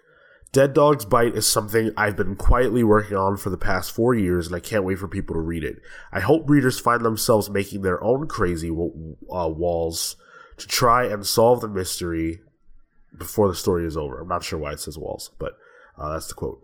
Um, and the solicit says Dead Dog's Bite follows a woman named Joe from the small town of Pendermills who is searching for his disappeared. What the heck? Follows a woman named Joe from the small town of Pendermills who is searching for his disappeared best friend. I assume that's supposed to say her. Her disappeared best friend, Cormac Guffin. The police don't have any leads and don't seem to be interested in digging deeper, but she is. But what she finds are horrors far deeper than she has ever known. Cormac Guffin is a great name. Yeah. That's funny, yeah, right? Cormac. Mac Guffin. Ah, oh, yeah. Yeah. Shoot, I didn't. I was so distracted by Cormac. It- it's cool that it looks like they they're mentioning horrors and, and like a mystery angle to it. So that's that's cool because uh, as much It's like as very in right now. yeah, and, and as much as Tyler for four kids, you know, was a mystery book, it was also really lighthearted. You know, it it, it tackled with like uh kids, um, but there were a lot of like visual gags and stuff like that. So it'd be interesting to see how he sort of takes that visual narrative aspect that he's really strong in and applies it to a more mystery horror setting. DC, Dan Didio, is always always talking. I feel like uh, he's the publisher over at DC, and you know he's got a lot to say, uh, and a lot of it is very insightful, actually.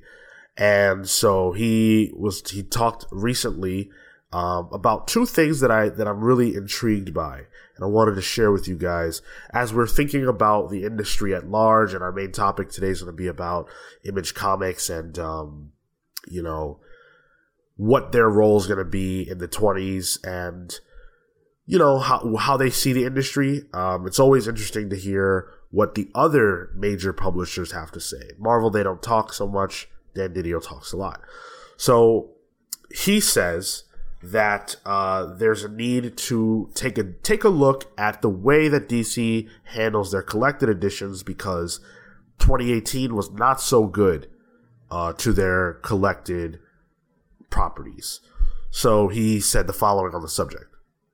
We had a very poor 2018 with our collections.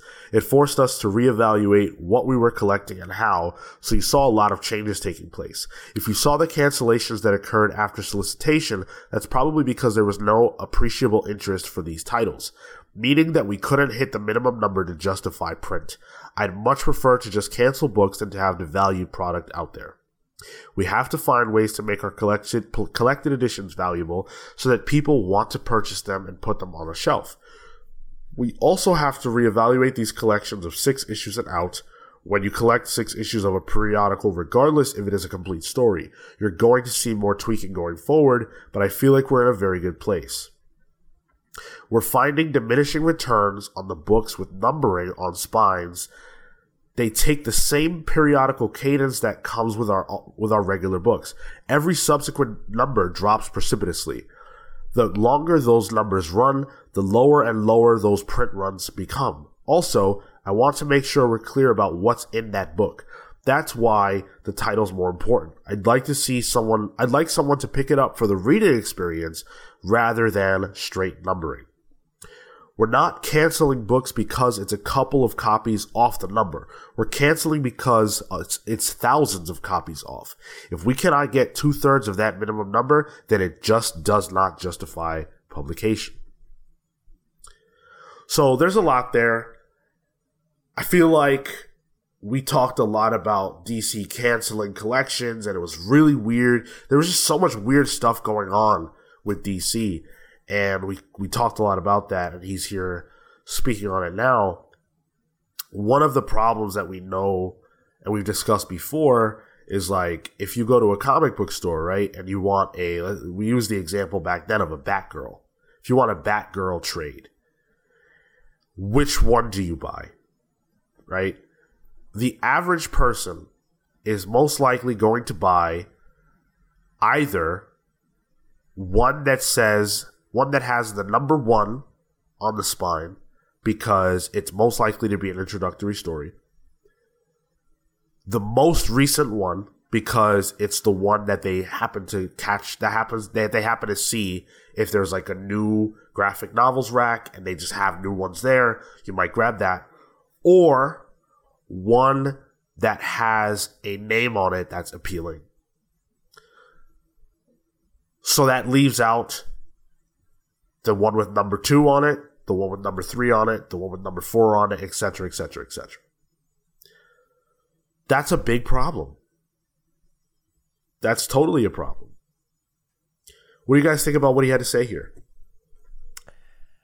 I think I think what he's saying is interesting because I, I, the he, the call out he makes is that it it mo- it mirrors the model that we see with our with our monthlies, and I think it it speaks to something that you and I joked about earlier, Sean, which is like the thing about the number ones, you know, where like that's where people show up. It's number ones, and then number two falls off, and if they show up for number three, you're lucky.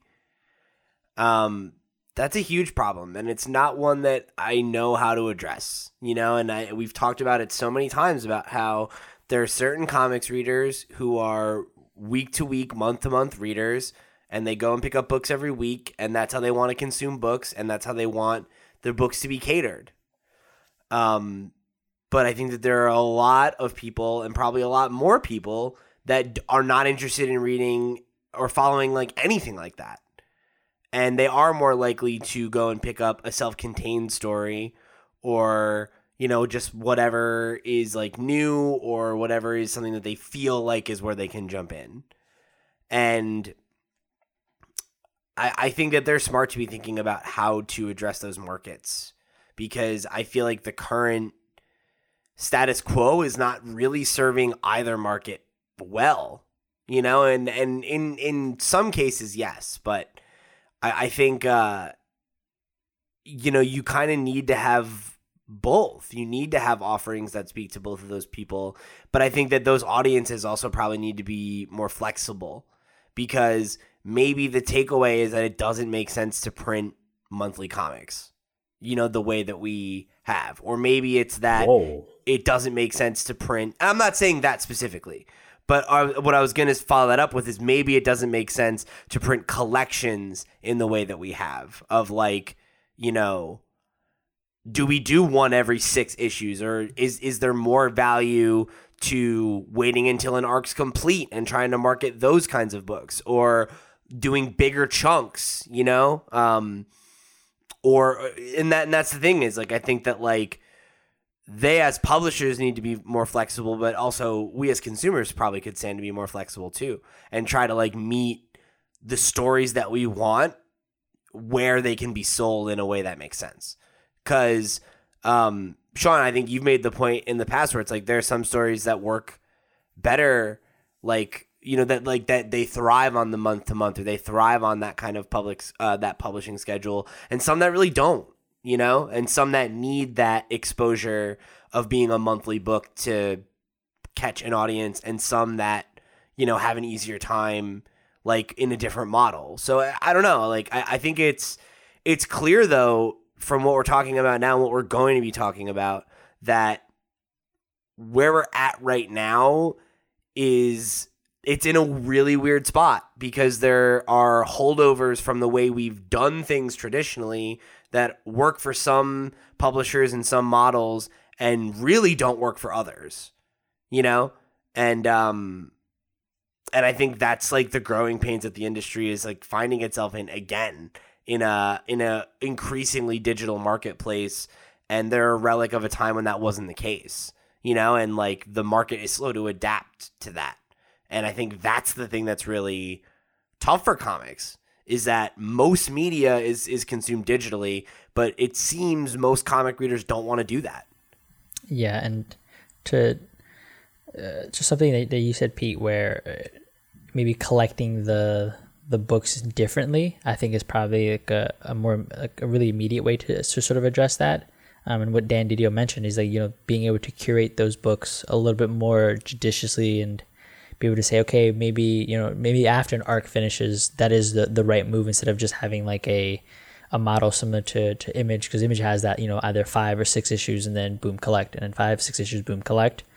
Um, and and for these uh, publishers dc or marvel where the the runs might last longer or the arcs might last a little bit longer uh, maybe it does make more sense to adjust the way that they do collect so that way they can tell fuller, complete stories. I mean, that helps to bring, uh, to bring people into the fold because you that then you can address it by name, right? It's not, uh, what is it, City of Owls or Night of Owls, Volume One and Two, and and that kind of stuff. It's no like the City of Owls kind of storyline or, um, uh, or Court of Owls. Sorry, yeah. Um, and you can you can address it that way. And if you do collect those longer volumes, you get those longer runs. You do get more story and less number numbering volumes too. So you kind of can address both in, in that one. Um, but yeah, I think uh, I do think it's it's definitely smart to to relook at the graphic novels and to relook at the the monthly books that are being put out because I'm sure there are some like even uh, I have one of Isaac Goodhart's books, uh, the with with Selina Kyle. Um, Oh, yes, the, the. Catwoman book, right? And and like, like that's a book that they decided not to put out uh, monthly and just collect, and maybe that works out better for certain titles than it does others. And being able to look at that is something that you know they could adapt to, and maybe works out better for them in the long run. So I think it's it's interesting because a lot of people say that they are trade waiters, and um, that's cool.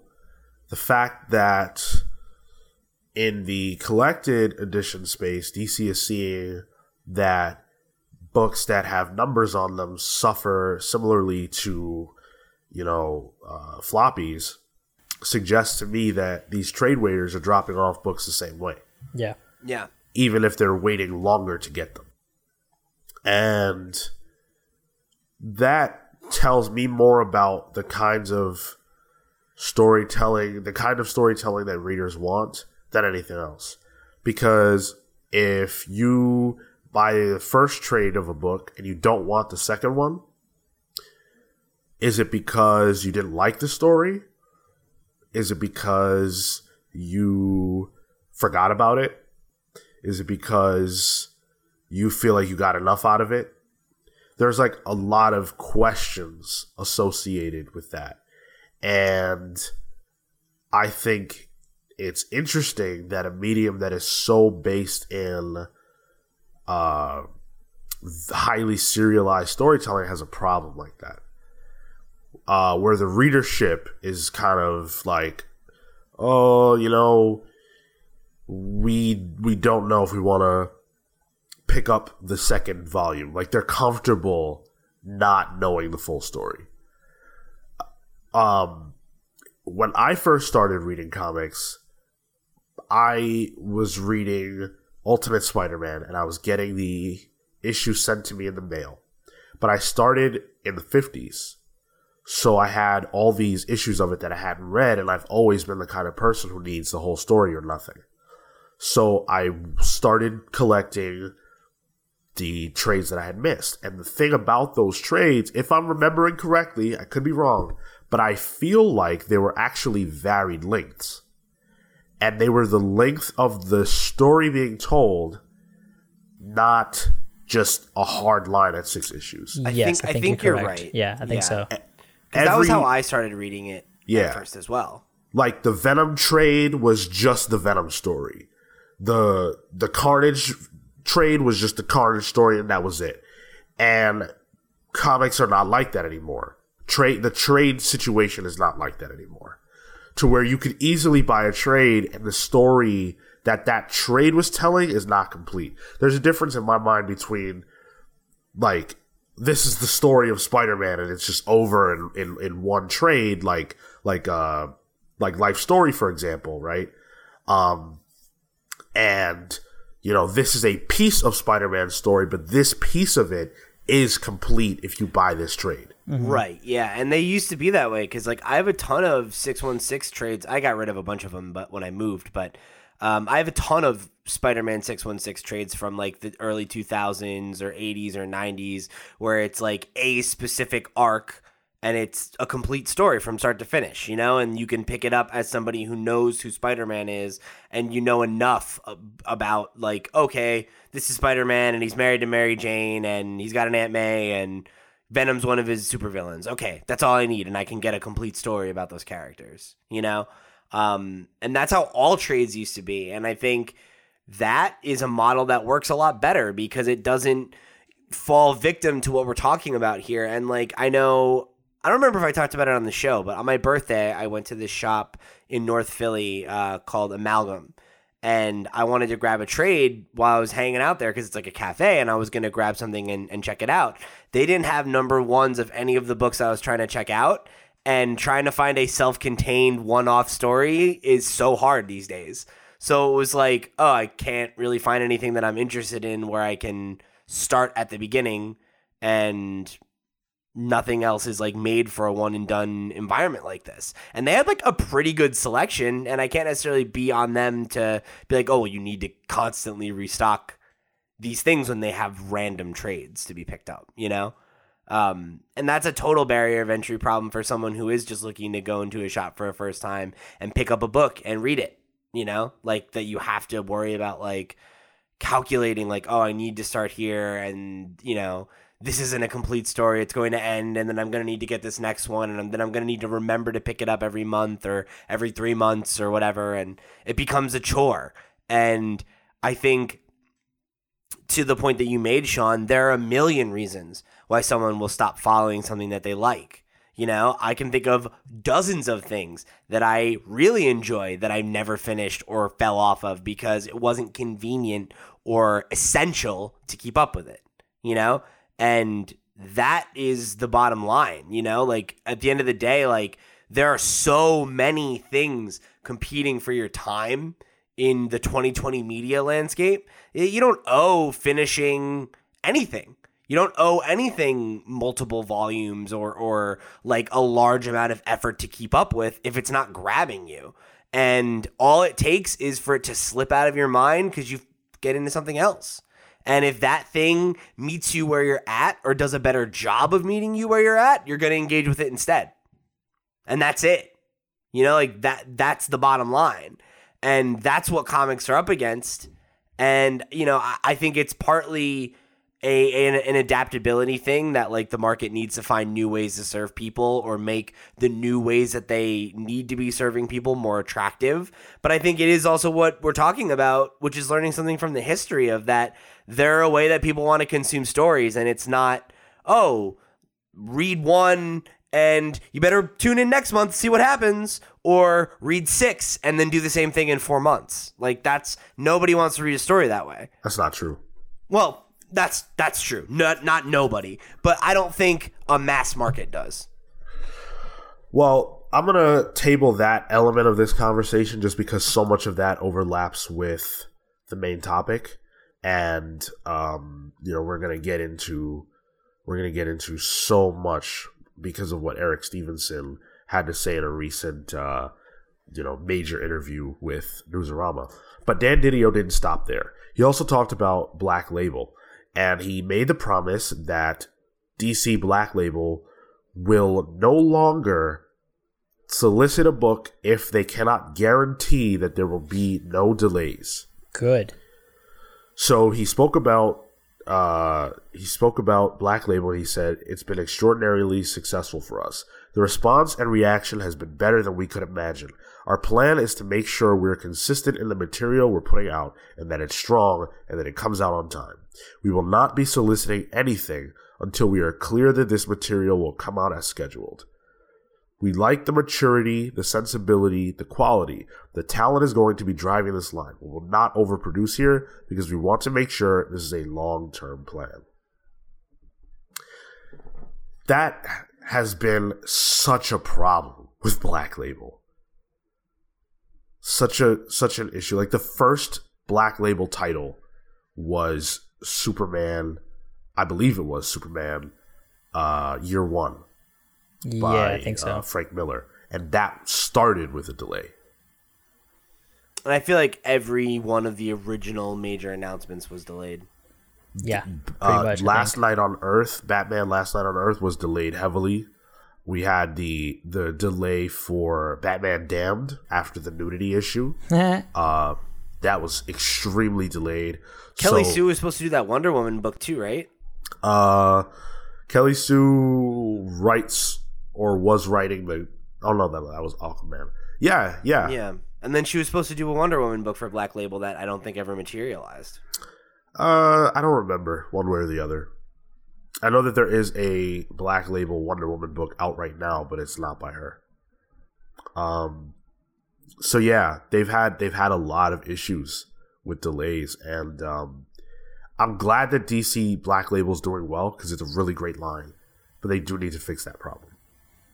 Yeah, that's that's always annoying for any kind of consumer. Uh, if if you put out something and there's the expectation, and we were just saying, you know, if somebody has to wait a month until the next book, and they are waiting that month, and then they find out, oh, it got delayed, X number of whatever time, like then you have to remember that that even then that oh now it's actually not coming out next month, it's coming out in Right. two three months, and that was a huge issue for Doomsday Clock for us, where it actually affected the the story and how we perceived the story because we had to wait so long and, and all that.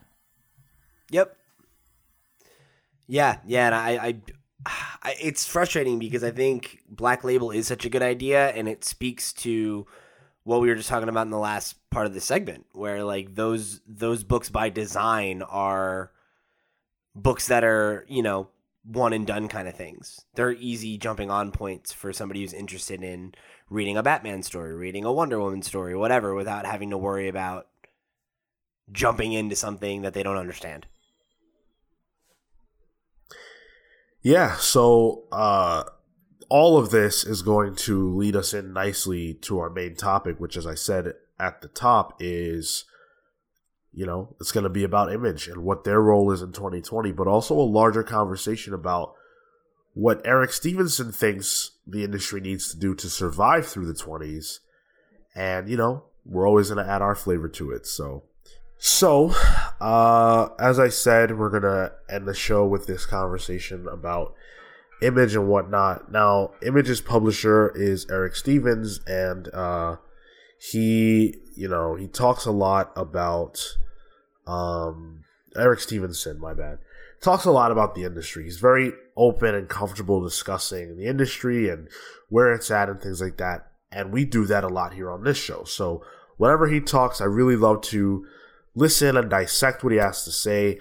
And um, with Image in particular, I think different from Marvel and different from DC, they have a very unique place in the industry because Marvel and DC are always going to do what they're going to do.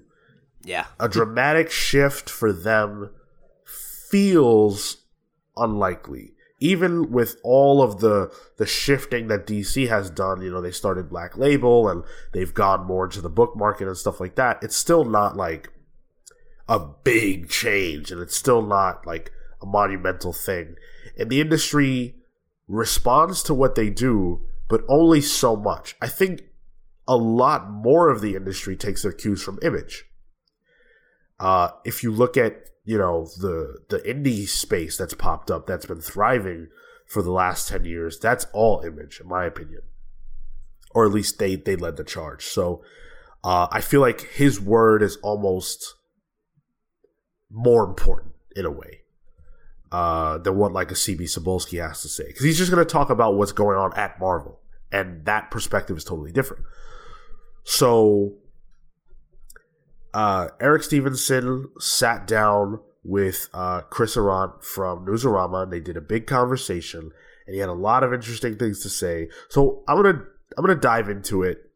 We're gonna talk about, we're gonna react to what he had to say, and we're gonna apply what he has to say to the larger conversation that we were just having, and that we've been having for a while on this podcast about the industry, where it needs to go, what's working and what's not, etc., etc. So. Uh, and, and by the way, if you're into this kind of thing, I highly recommend you read the whole interview because there's a lot of things that he says that are really interesting. Uh, a lot of it doesn't necessarily pertain to exactly what we're trying to talk about here, so it's being left out, but still worth, I, th- I think, worth your time to uh, give it a read. So uh, Eric was asked about, or he mentioned that Image in 2020 and beyond needed to focus on new sales channels.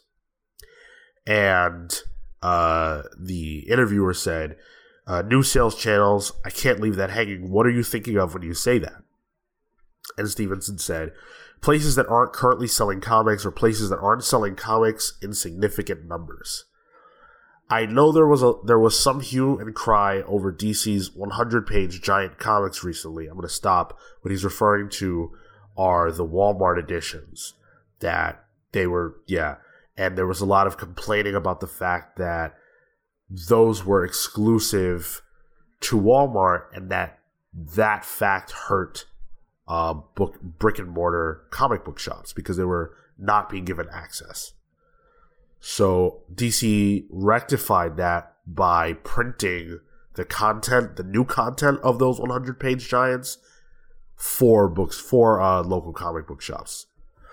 Uh, so continuing on, I admire the goal behind that program, which was to get comics into stores that aren't carrying comics and hopefully create some new readers in the process. I think there's a way to do that without excluding the direct market, but I think it has to be done. Uh, the more we expose people to comics outside of comic book stores, the better chance we have of getting them into comic book stores. Is that going to happen 100% of the time? Well, no, it's not. Some people are going to do what I was doing for a while. They're going to go to their bookstore and buy trades or OGNs there. That may not directly benefit comic book stores. The same as kids getting their books directly from Scholastic may not benefit comic book stores. But going back to what we were talking about at the start of this interview, comics become more commonplace within our culture overall is a good thing. Um, now, I want us to talk a little bit about that because comic book stores, right, are interesting in that they are like, they're akin to music stores, stores that sell CDs. And those, by and large, do not exist. Stores that like sell DVDs, by and large, don't exist for the most part, we don't have those kinds of niche stores anymore. in part due to the digital era, the digital era, but also in part due to the fact that if you want to buy a CD, you could go to Best Buy and also buy a DVD and also buy a TV, right? Like there's just no reason to go to, you know, Sam Goody when you could just go to Best Buy. Um, or Amazon and not go anywhere. Or Amazon, yeah, but I guess I was just keeping it within the vein of, of physical places. If you're gonna go somewhere, yeah. I mean, a Target, even right? Like, yeah, yeah, something like that, where like you're going there anyway for groceries or some shit. I, yeah, most people would say, okay, if I'm gonna buy this new, you know, uh, Eminem CD, I'm gonna nice. wait until, yeah, I'm gonna wait until I also need to buy some groceries so I can do it all in one and I have to leave my house several or times. jeans, you know, yeah. like anything, you exactly. know, and there's so many big stores like that.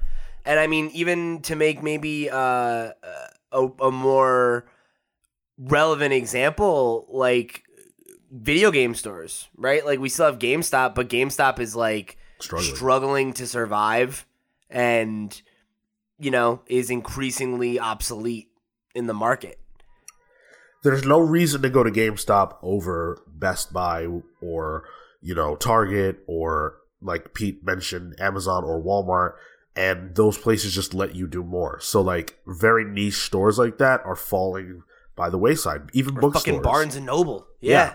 That's the only one left and even they are not in a great place. Yep. So it's it's interesting because the there's a big difference between those and comics in that almost no place that you can physically go to other than a, a comic book store sells floppies. There's also, I think, another wrinkle that um, I don't know that we've ever actually talked about, which is a, a major difference, which is that every comic book store is a small business. You know, there isn't a Barnes and Noble or GameStop equivalent to my knowledge where there's a multi, you know, like a corporation that's job is to sell comic books. Because comic books are, i I'm sorry? Midtown Comics. I mean, there's only what two locations though? No, are they all over the world? I think no, there's three, three, three, and they're all in Manhattan. And, so that's like, and they have a big business of selling comics, uh, uh, shipping comics. Okay, I That's a mean, part of what they do. But but to your point, that, Pete, it's though- like like the size of like multi-state, multinational, that kind of stuff. Yeah. Like e- so even the biggest example that we can think of is based to one city and doing mail orders. Like that's not uh, it's just not that kind of industry. And I think that makes it an even tougher thing where like access to these books is contingent on the survival of small businesses in a time that's pretty aggressively anti small businesses that require physical space. You know, like having to have a storefront based around selling a niche p- product to a niche market is fucking rough.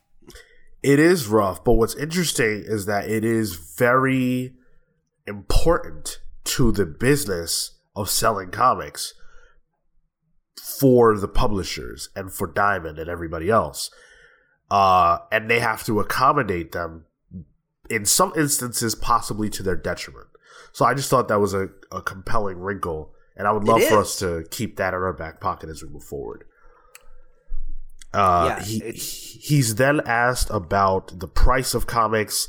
Uh, it's referenced that Image comics tend to cost three ninety nine, which is standard. Four ninety nine appears to be where things are going, but some Image comics still cost two ninety nine. So Stephenson said, overall, I think the majority of comics being published today cost too much, especially if you stop to consider what we're selling. And I don't say that to denigrate the format at all. I think monthly comics can be a great way to experience comics, but I also think readers need to be given something more than a piece of a story or one link in a chain of events when they buy a comic book, and that's kind of the way things have been for, for a while now. By and large, monthly comics are written with eventual collection in mind, and I think that underserves the format while also shortchanging the reader. Why buy a book every month if you know it's going to be collected in a few months' time, especially if you're going to pay four or five bucks an issue? We're forcing people to make a choice, and I think there's always going to be, or they're they're always going to go for the more economical option. To put it another way, I don't think it's coincidence that sales on monthly comics drop as prices go up.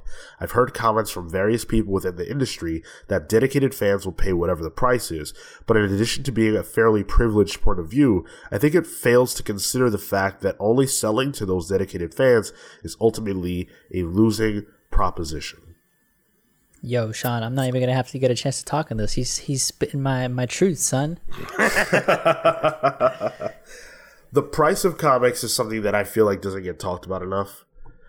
Um, he he goes on to elaborate about the reasons why comics are more expensive and how uh, Marvel played a big role in doubling the price of comics over six years in the late '80s, early '90s, from sixty cents to a dollar twenty Whoa.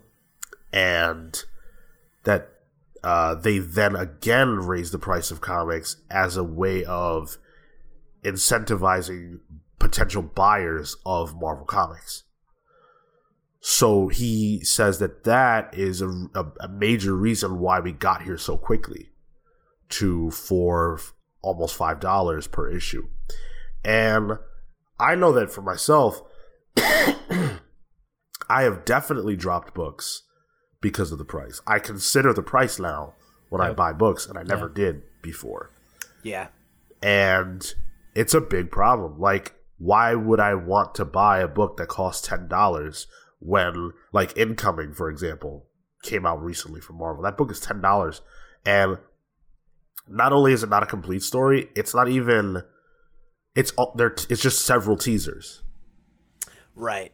And and uh, I think especially when you consider the fact that the main market that these companies are courting are 20, you know, 20 something to 30 somethings.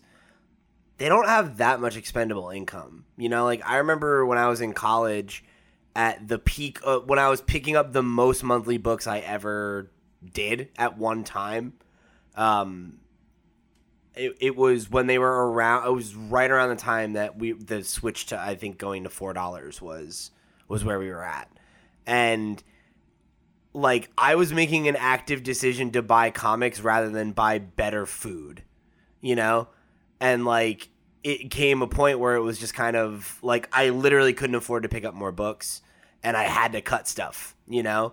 And that's reality for a lot of people in their primary demographic is that like you only have so much money to spend on anything, let alone entertainment.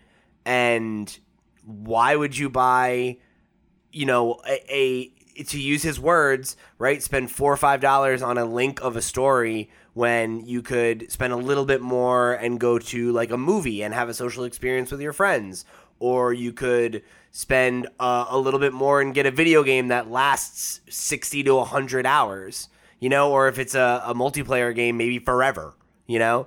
Um, so there there are all those kinds of things where like you know you only have so many resources as a, a young you know even middle class person you know uh, so I, I really I think you're right, Sean, that the the argument of cost with comics doesn't come up enough because I think that a lot of people in the industry are sensitive about it because a lot of comics creators are underpaid or struggling to survive as professionals.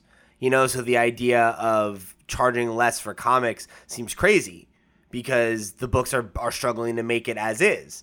But I, I think there is something to be said with the idea that like if comics were less expensive, maybe more people would buy them, and there would be a larger market in general.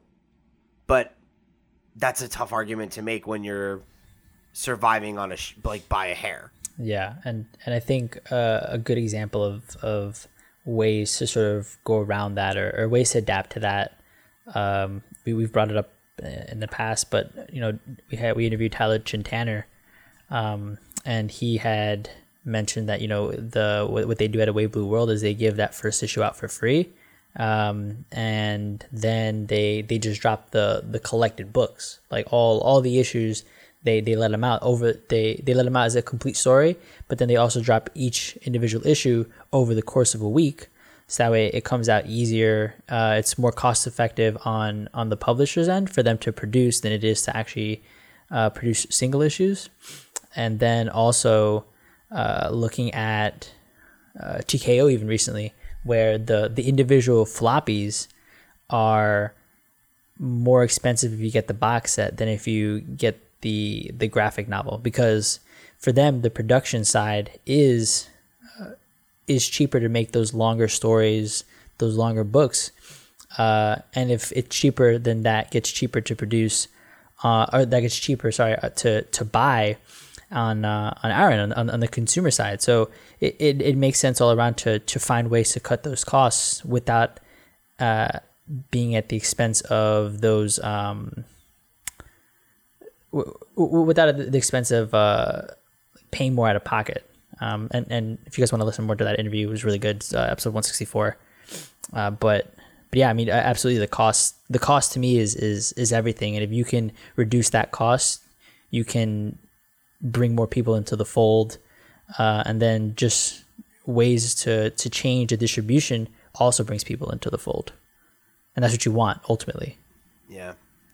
Because I mean, like, think about it, man. If you buy three single issue comics, you have to go to a specialty store where who knows where the closest one is to you depending on where you live and that will cost you to get three books there will cost you the same amount as a month's worth of netflix Yep. which gives Yeah. you unlimited access to as much shit as you can stomach Damn, you right. Yeah, I was gonna make that point as well. It's it's that is like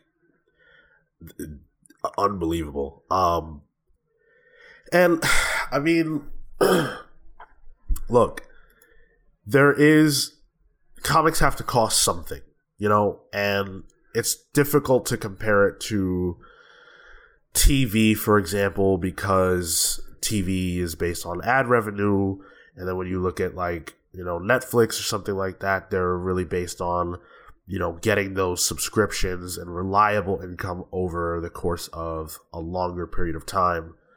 Um, and there are just a lot more people who are subscribing to Netflix than buy comics, so they're making a lot more money overall. Uh, if they had less people buying Netflix, they might have to actually charge more because they would be making less money overall. So it's a very difficult comparison. Like, I don't know how much Marvel sells ads for. If Marvel sold ads for, you know, a, enough money, then comics could cost less, right? Um, Oh, but the- the page clearly, rate? sorry, The page rate for like like like in the actual book. yeah, Uh, uh wait, wait, I asked this. Uh, I think it's like uh, two thousand five hundred, or something for like a for like a full page or something like that. And and even then, that, that's not a lot. right. That's that's not it's not a lot. Twenty five hundred dollars is oh shoot. So if if a, if an if an artist's page rate is let's say Like a hundred. a hundred dollars a page, which is not high. That's actually really low for for an artist who's going to be getting paid by Marvel. That is not even realistic. Yeah. That's still you know twenty two pages. That's still twenty two hundred dollars. So that one ad just about covers the page rate for a non Marvel artist.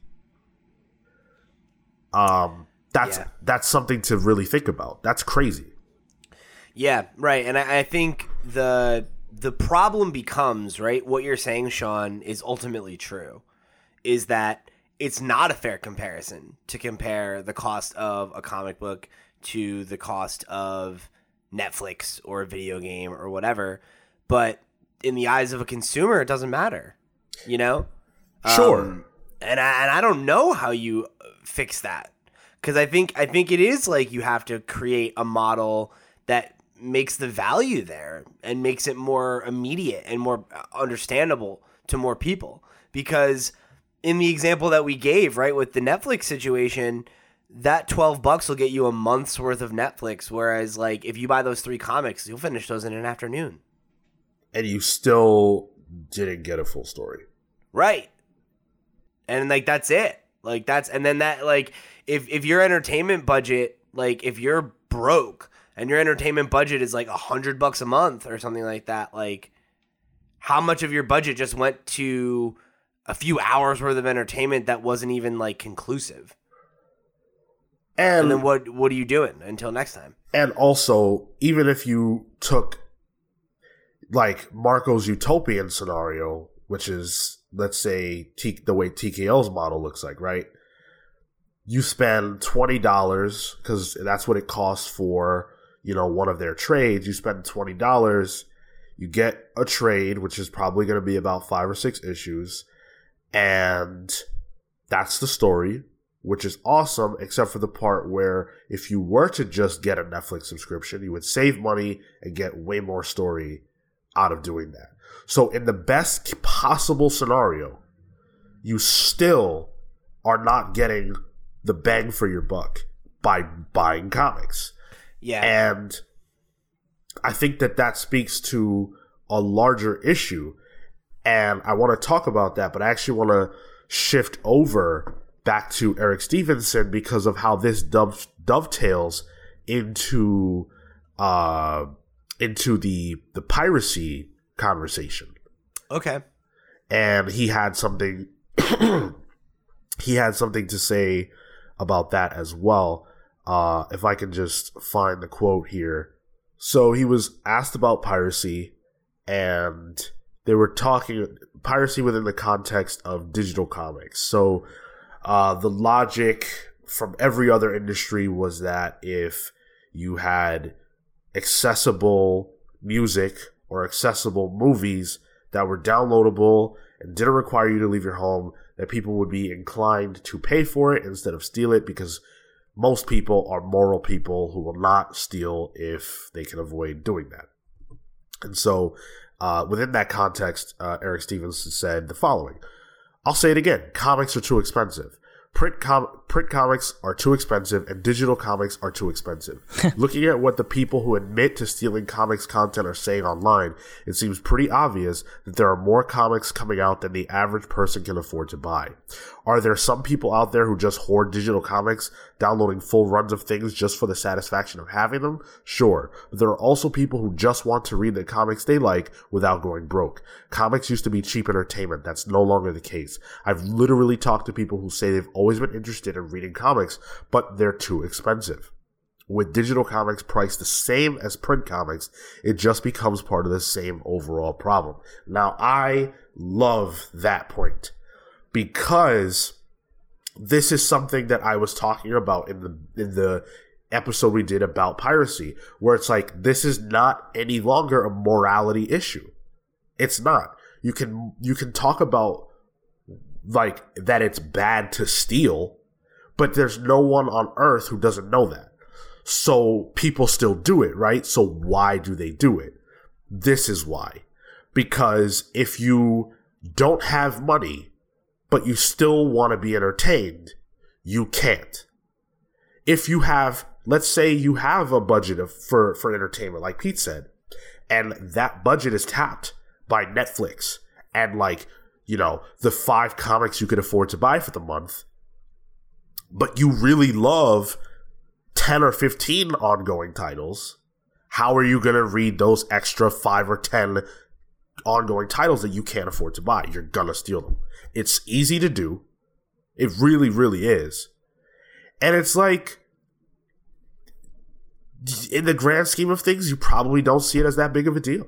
You're gonna you're gonna rationalize it to the point where it's nothing for you to do. Yeah, I mean, I think the most common argument that I hear from people who pirate stuff like that is like, um, well, I wasn't gonna buy it anyway.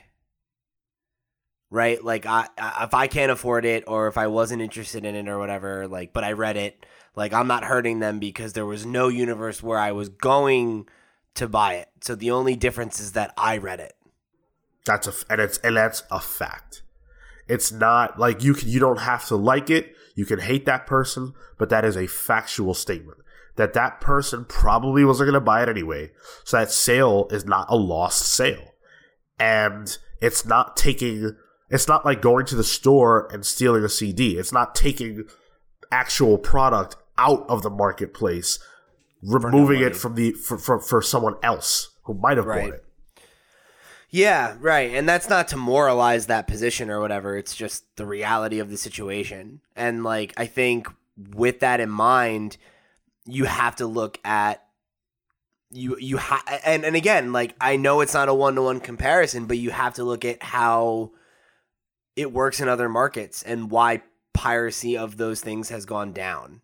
You know? Um who pirates music anymore in 2020? No idea. Right? Like Just stream Spotify Spotify is insanely cheap. Spotify is free for a That's lot of true. people. Oh, that's true. Yeah, Yeah, that's right. true. It is free. It is free. Uh, if you want to deal with ads and if you want to pay for premium, it's like it's it costs like 10 fucking dollars to have unlimited access to all the music ever pretty much. Like that's pretty good, you know?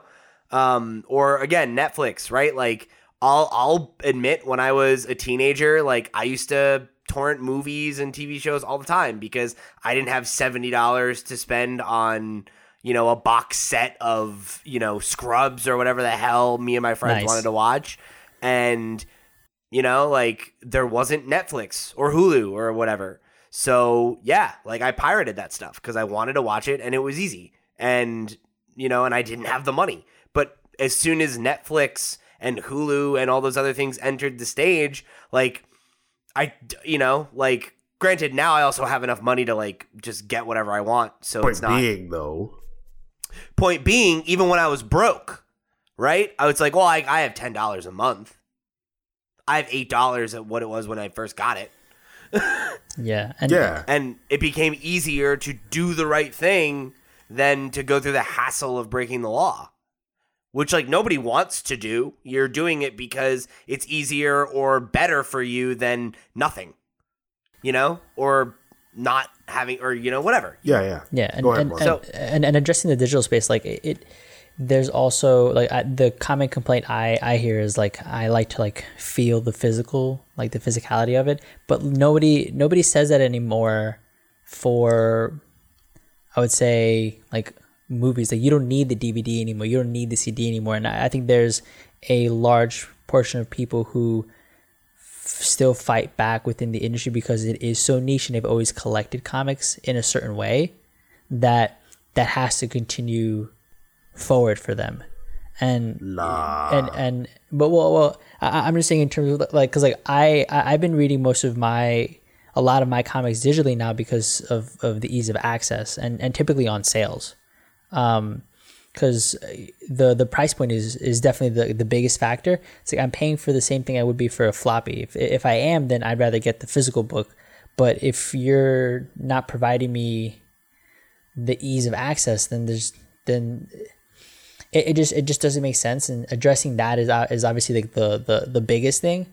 But there there are people who have always read and collected comics in a certain way that try to continue to keep the market in, in sort of or consume that same the, the market in the same way. But Marco, you cannot compare the feeling of holding a comic or a regular book in your hand to holding a DVD. They're not the same. There's no Yeah. Well, there's what- no then- beneficial experience. True, but then you can say like that about like a like a record. Like the the uh, analog sound is is definitely different than a digital sound. It's percep it's perceivable. Yeah. and and and to that there are people who you know still purchase it that way but the the idea of mostly consuming it digitally isn't as pervasive. And and to me it's because the, it's a, it's a much more niche audience. It's not as mass market as any and any other medium. And the largest the largest buyers and are, are people who have been buying and continue to buy in that same format.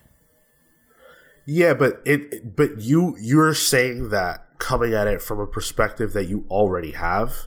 So it's just so like everything you're saying just justifies your point, but that could easily be looked at another way. Like you can't just say that the only reason is because people have been reading comics forever and that's just how they want to read comics. That ignores the reality that there are people who've probably never read a comic before who would also like to read it physically because there is tangible value to reading comics phys- physically that doesn't exist in other places. There's no difference between owning uh especially not not the way that things evolved, but like owning a physical CD or a physical DVD versus a a, a physical comic and, and or versus a downloading the album digitally. There's no difference. It's the same thing, but it's not the same when you have a physical comic and when you have a digital one. It's just not. There are people who won't read or who won't listen to audiobooks but will read books because it's not the same. Like I I I hate au- audiobooks. I don't retain the information the same way. It's not the same feeling. I want to read it in my own voice. I want to create the voices for the characters. There's so many differences that you just you just cannot compare those. And I don't think it's fair to say that it's just because that's how people have been doing it. Well, and and, and I, I didn't say it was just. I said that the, the the price is definitely the biggest point for me, and that's like that that was, that was a preface. But that there are the, those segment of people who, who could do that, and to your point, that uh, absolutely there, there are people who just prefer that. But I mean, for for that, it's just I guess either the waiting of a change in attitude around reading digital comics, which needs to be addressed first at the price. Yeah, I totally agree with that. And Eric Stephenson does uh, talk a lot about digital comics, and he says that. Uh, I mean, we just we just talked about it that the price of digital comics is the same as physical, and to me personally, that just seems stupid and and like I don't I don't want to use this phrase, but it's the only phrase that I can think of that makes sense. It seems greedy. I don't understand why Marvel and DC are charging the same price five dollars, four dollars for a book when you don't have to pay the cost of printing the book. So I think I think the logic there is something that you can borrow from. You see the same that same price disparity issue uh, with video games, and what you can make the same argument, right? Of why am I paying sixty dollars for a brand new game that I'm downloading? As I am for a physical copy, because the physical copy provides a lot more value in the same way that a physical comic book provides more value um, because it's a tangible item that you could sell or resell or whatever. Whereas files are just files; it's a copy of a copy. Um, Well, to, but to Sean's point, you you you experience the product the same way, but the physicality of it doesn't inherently change your experience But- of it.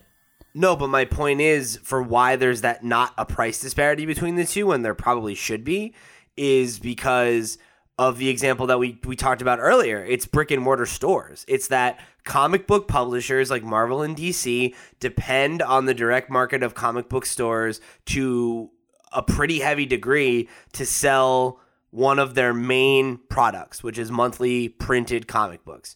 And if all of a sudden they say, "Hey, you can go buy all every issue of our book day and date digitally on Comixology and pay and get it on Amazon effectively for a buck or for half price." Like that is a big middle finger to every one of those small businesses that we just called out that are essentially the backbone of your of your business model. That's and absolutely true. And it's the exact same and that's why i brought up the video game example is the reason that video game publishers do the same da- song and dance is because they need the gamestops the targets the walmarts of the world to sell you the box. And if you don't buy the box from them at the target the wherever then they lose out on software sales and it's the same deal here, where the gamble that they take by making digital comics affordable is does that piss off your retail partners? Do they order less of your books to fuck you over or whatever, or to cut costs because people are buying less? Like it, it that for that to work, you have to fundamentally shift the way that comic books are sold. And whether that's not depending on the singles market or making it so that places like a Barnes and Noble or a Target or a Walmart carry single issues, I don't know.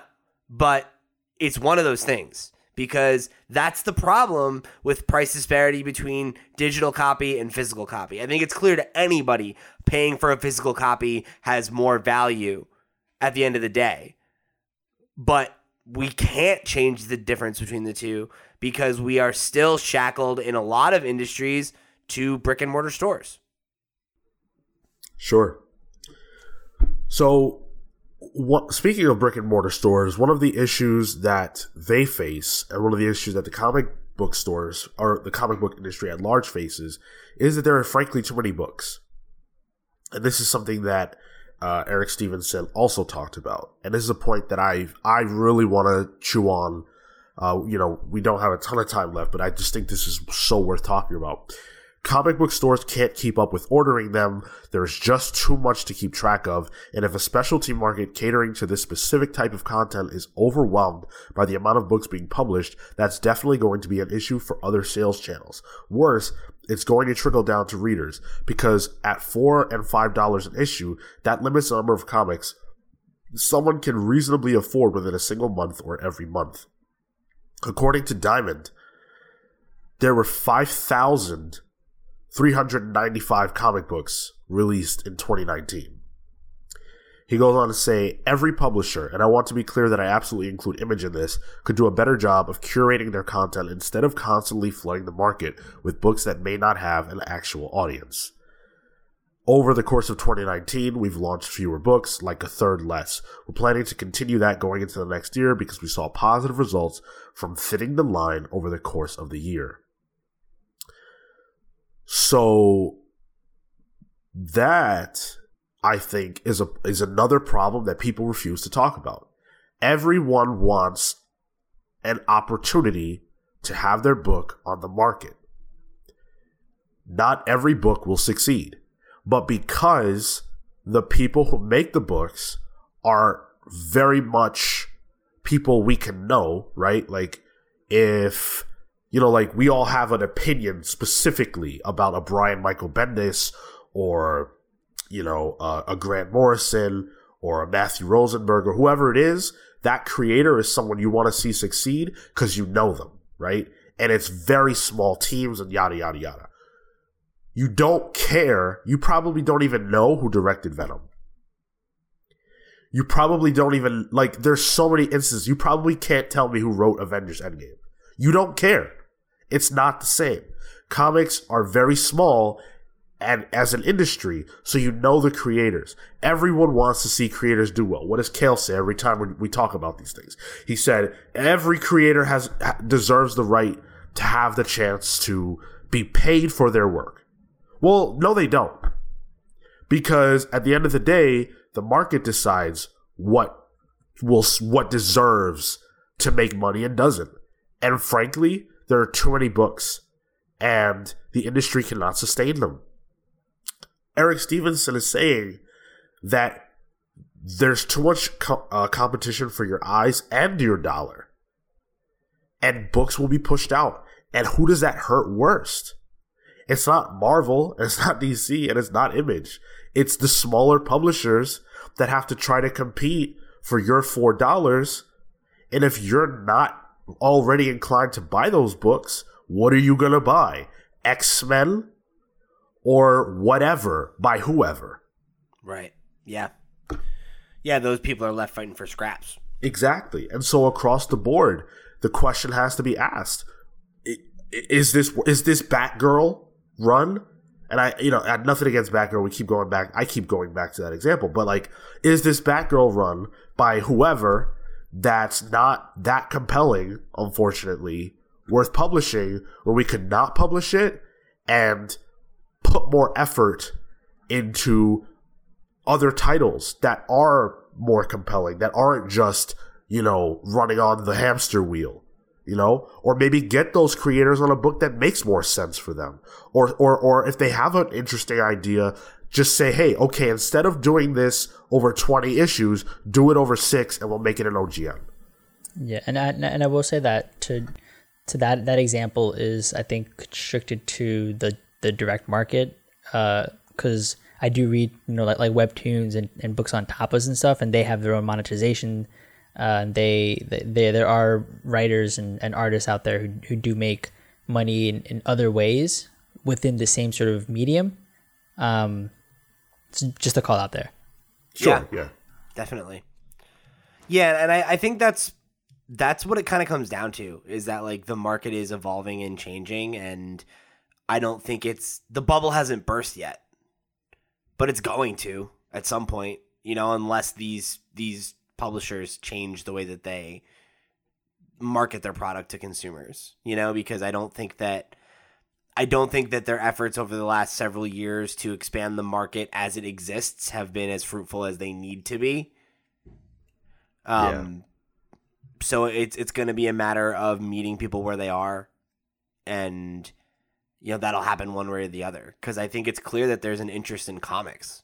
You know, people like comics, and maybe not as many people as want to watch TV or play games or watch movies or whatever, but it doesn't need to be as big.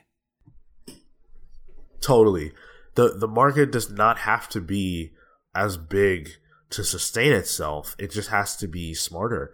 And I think that, you know, Marvel, they're the kings of overproducing. Um, they they produce so many books a month. It's just nuts compared to the rest of the industry. Like, do you need to have the third Black Panther title? Do we need fifty books on the shelf from you? Yeah. Um, like, no, we don't. I need yeah. Batman, Detective Comics, Detective Comics Batman, Batman and Bat Batman, Friends, Batman, Batman, Batman Zen-Ur-R, Zen or R? Is that not his thing? Z- that's Zur-En-Arrh. Oh, I was close. I was close. yeah, yeah, and I think that's I think that's a big part of the equation. You know, is that not everything, not everything needs to, not not all books are created equal. You know, like, and that's the reality. Is like in a niche market, only so many things can survive. Um, but I think there is also an argument to be made that you know, um, adopting a different monetary model like Marco's calling out is a way to make other things like that more financially viable. You know, like maybe finding a way to make a streaming model work like could make some of those other projects make more sense. Or you know, again, there is also like a, a very real like political component in that, you know, like in general, like people's you know, income is not going up. And like that's a problem too. Is that people have less and less money to spend on the on recreation at all. But that's you know? not that's not in the scope of solving the problem. It's true. I'm just saying I think that there there are environmental factors at play too that like are forcing the industry's hand. You know? Where like what what might be a viable model in a healthier economy like right now is not. And you know, it's evolve or die. I, I mean, the industry did respond, and they responded by charging four dollars instead of three. You know, and Marvel has responded by charging five dollars instead of four. Right. So they're not they're actively choosing to not address that. And again, it's like Marvel and DC are not immune to the problem, but they're also not feeling it the same way. Mm-hmm, mm-hmm. Mm-hmm. When I'm Well, that's- talking they're about squeezing the market more because they can. Right. yeah, when I'm talking about you know wh- how what books really need to be on the market, yes, I think Marvel and DC have to address that. I think Image has to address that. But like uh random books by random people they're harder to look at.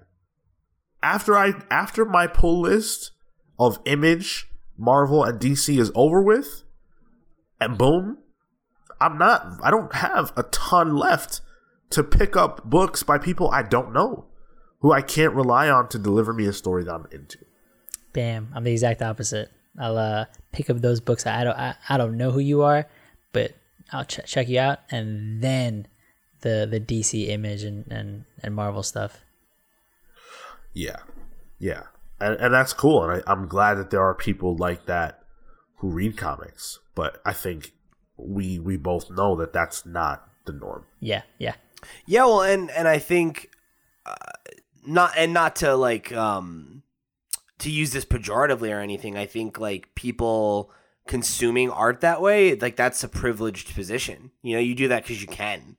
Like, if you only have so much money to spend on on entertainment, like to Sean's point, are you going to gamble it on something that you don't know if it's going to resonate with you and you have no basis for if it's any good? Or are you going to go with something that you're pretty sure you'll like? Uh, yeah. Yeah. And depending on the medium, but for comics, I I, I strictly relegate it to, to those kind of things. and that's good. You know, like the industry needs people like that. Um, but I, I also don't begrudge people who Yeah. Absolutely. don't. Yeah. Yeah. Yeah. You know, So to close this out, because I feel like there's so much we could say. I, I, I really wanted to dissect what he had to say even more, but you know, this is just such a monster of a of a conversation. And again, I encourage you to look at it because he is really smart and he really understands the industry. To close this out, um I wanted to talk about what image how image can be a leader of the industry going forward into the 20s what does their role need to be uh, moving forward? And asking you know a question i think is, is worth asking. Does image still have that position? Or did they kind of create the environment that makes them a little bit obsolete? Because over the last few years i would say that image has not been as essential as they were. Um, in the in the early tens, Image was the only place you could really go as an alternative. At the end of the tens, there are plenty of places. A book like Sentient by TKO would have been an Image book in 2012 Yeah. Yeah. yeah. Mm-hmm. and now it's not and so they are losing out on these opportunities to have these big books by these big creators who feel like they can go elsewhere because of what image created. So with that basis with that framework what do you guys think? I think they have to. hmm I think they have to address those those optimizations in sales first, because if, if they can if they can become more profitable, they can they, they have the advantage of being bigger than everybody else within that smaller market anyway, right? Like like they're they're bigger than the next three or four biggest uh, companies being IDW, Dark Horse, uh, Boom, etc. They, they have they have that advantage in the space, and being able to find ways to maximize that currently is where they need to be, so that way they can they have the the ability to change up the distribution model. Um, you know, uh, he, he mentioned switching over to uh, OGNs versus floppies. Like that is that is something that benefits Image because of their format and because of the the way that people sort of trust that publisher and and and react to that publisher. So I think in Yeah. in in 2020 they need to be able to to step up in the way that they address the direct market because I think there are opportunities and there are other publishers who are trying to do different things that they have the the volume and that they have the the position to to potentially take advantage of.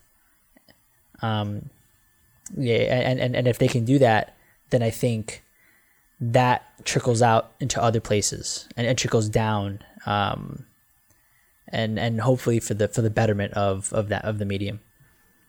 Trickle down comics don't work, Marco. They don't, but um, I I totally agree with what you're putting out there, Marco. I think that uh, I think the point you're making, Sean, is a salient one. I think Image's status in the market is not um, what it was at their peak, and not what I expected it to be at in 2020 post that peak. But I think it's because they established a new status quo for for indies and established this market um, and this model. And I think the conversation that we're having now and the conversations that they're clearly having behind the scenes, based on what Eric is saying here, um, is a sign that they are still relevant because they are the leader in that space, and all those those companies that have come after them are successful because of what Image did. And I think in the same way that Image saw the tea leaves then on how there was a, a need and a desire in the market for the kind of books that they became famous for. I think they now see that there's a need and a desire in the market for different ways to consume those titles and different audiences to consume those titles.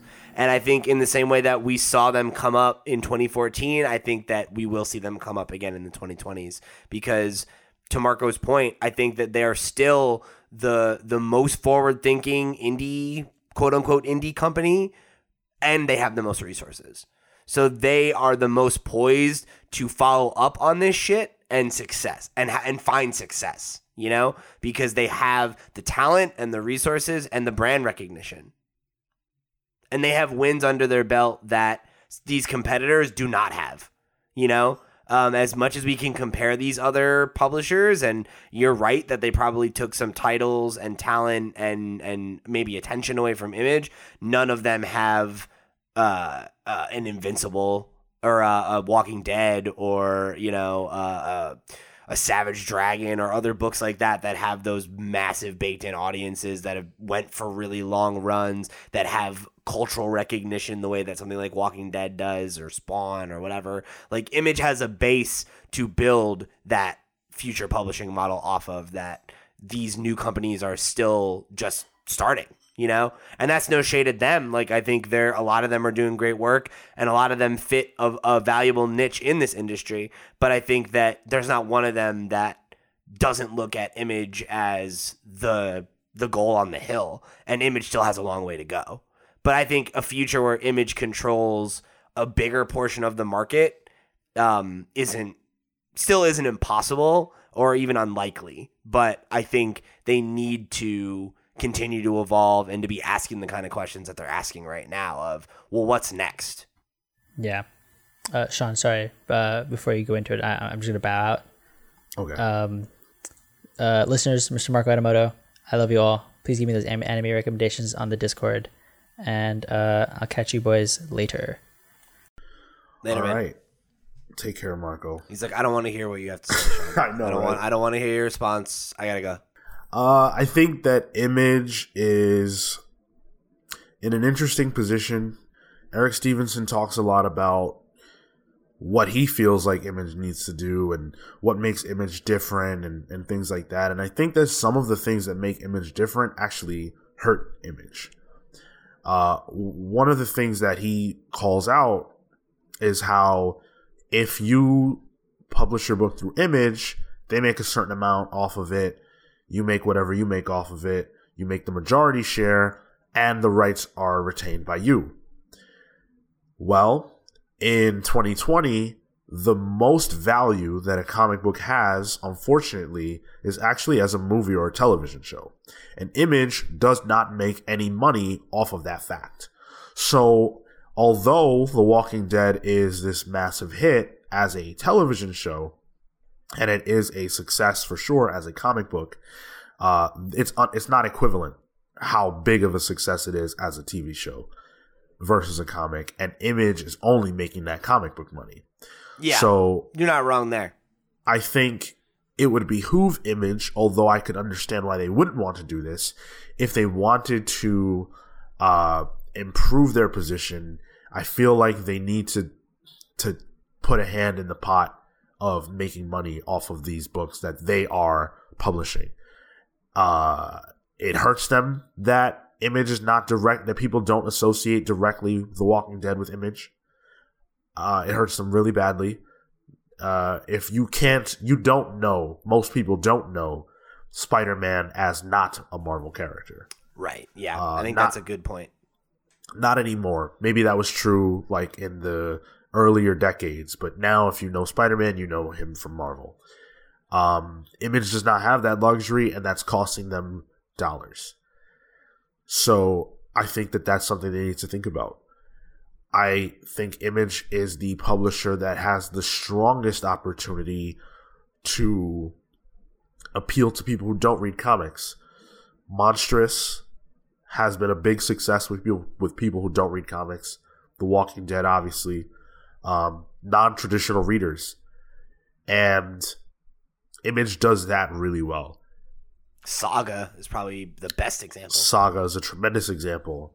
Uh, getting those things on the minds of people who don't read comics is extremely important. How do you do that? Well, I think it would behoove Image to start trying to put ads out in books or in bookstores or you know on television different places where people could f- see these books. I think it probably doesn't benefit marvel or dc as much. They have built-in advertising with their films and things like that. Um, you know that marvel makes comics. Whether you want to buy them or not is really up to you. And it's more about knowing where to go what to buy etc etc rather than knowing that they exist. Image has an image problem. Um, and i think that for them it would benefit them a lot to try to put their put themselves wherever they possibly can. So ads in my mind make a lot of sense for them wherever they can. If they could buy ad space in front of a marvel movie like every time you go to the movies before the trailers start they have these like ads for all kinds of things if an if an ad for saga came up that might be great for them. So all those bad kinds of things. Yeah. And then uh finally i think figuring out spaces where it makes sense to have books as original graphic novels uh is is a good thing. I don't feel like they should move away even like more than a little bit from monthlies because I think that works, and I probably always think that. But uh, Eric Stephenson talks about Moonstruck, and he talks about uh, Motor Girl, or I'm not Motor Girl. I'm sorry, um, Motor Motor Crush Motor Crush. Okay, as thank you. two books that transitioned from weekly to uh, to OGNs because of the way that the sales were working for those books. It just didn't make sense. And I think identifying situations where that might be the case before you start publishing would be a good idea. And uh, I will say that it it's a lot more attractive to do that if you have superstars on the book. So the Ed Brubaker, Sean Phillips model of every now and then publishing an OGN would be really cool if you applied that same logic to a Robert Kirkman. Yeah. Uh, somebody with name recognition like that is going to have a way easier time selling a book in that model. And it's also a lot easier to take that book and put it in places where people can see it who don't read comics. You can't really do that with issue 15 of of uh, Oblivion Song, but you could do it if Oblivion Song was an OGN and you could slap a sticker on there that says by the creator of The Walking Dead. Right. Yeah, So- absolutely. Uh, those are my big takeaways for Image. I feel that they won't move forward in the industry and take a bigger piece of the pie if they don't do some of those things. Um, because, like I said, they're not the hub or home of non superhero comics anymore. And they're also not necessarily innovating in that space the way they, they felt like they were before when they had the hot hand. It's good to see them asking these questions. I'm sure they are. I'm, I have no doubt that they're thinking about all those things. That's going to do it for our conversation about image. Uh, hopefully, they, you know, do apply some of this logic that that the three of us laid out, and hopefully, you guys at home enjoyed our conversation about all of this. Uh, let us know your thoughts by hitting us up all over the place. Uh, join our Discord. Join our Discord. Come be a part of the conversation post episode. You guys can, you know, start talking about your thoughts about image, uh, what you think their place is going to be in the 20s, etc., etc. You can also get us uh, on social media at the Comics Pals. You can write to us at the Comics Pals at gmail.com. If you're on YouTube, you can leave us a like, drop us a comment, share this video with your friends, subscribe to our channel. Those things are all free to do and they help us out a ton more than they cost you. Hit the notification bell so that you know when our stuff drops. Uh, join our Discord. Uh, we're gonna have giveaways and things like that. So just join our Discord.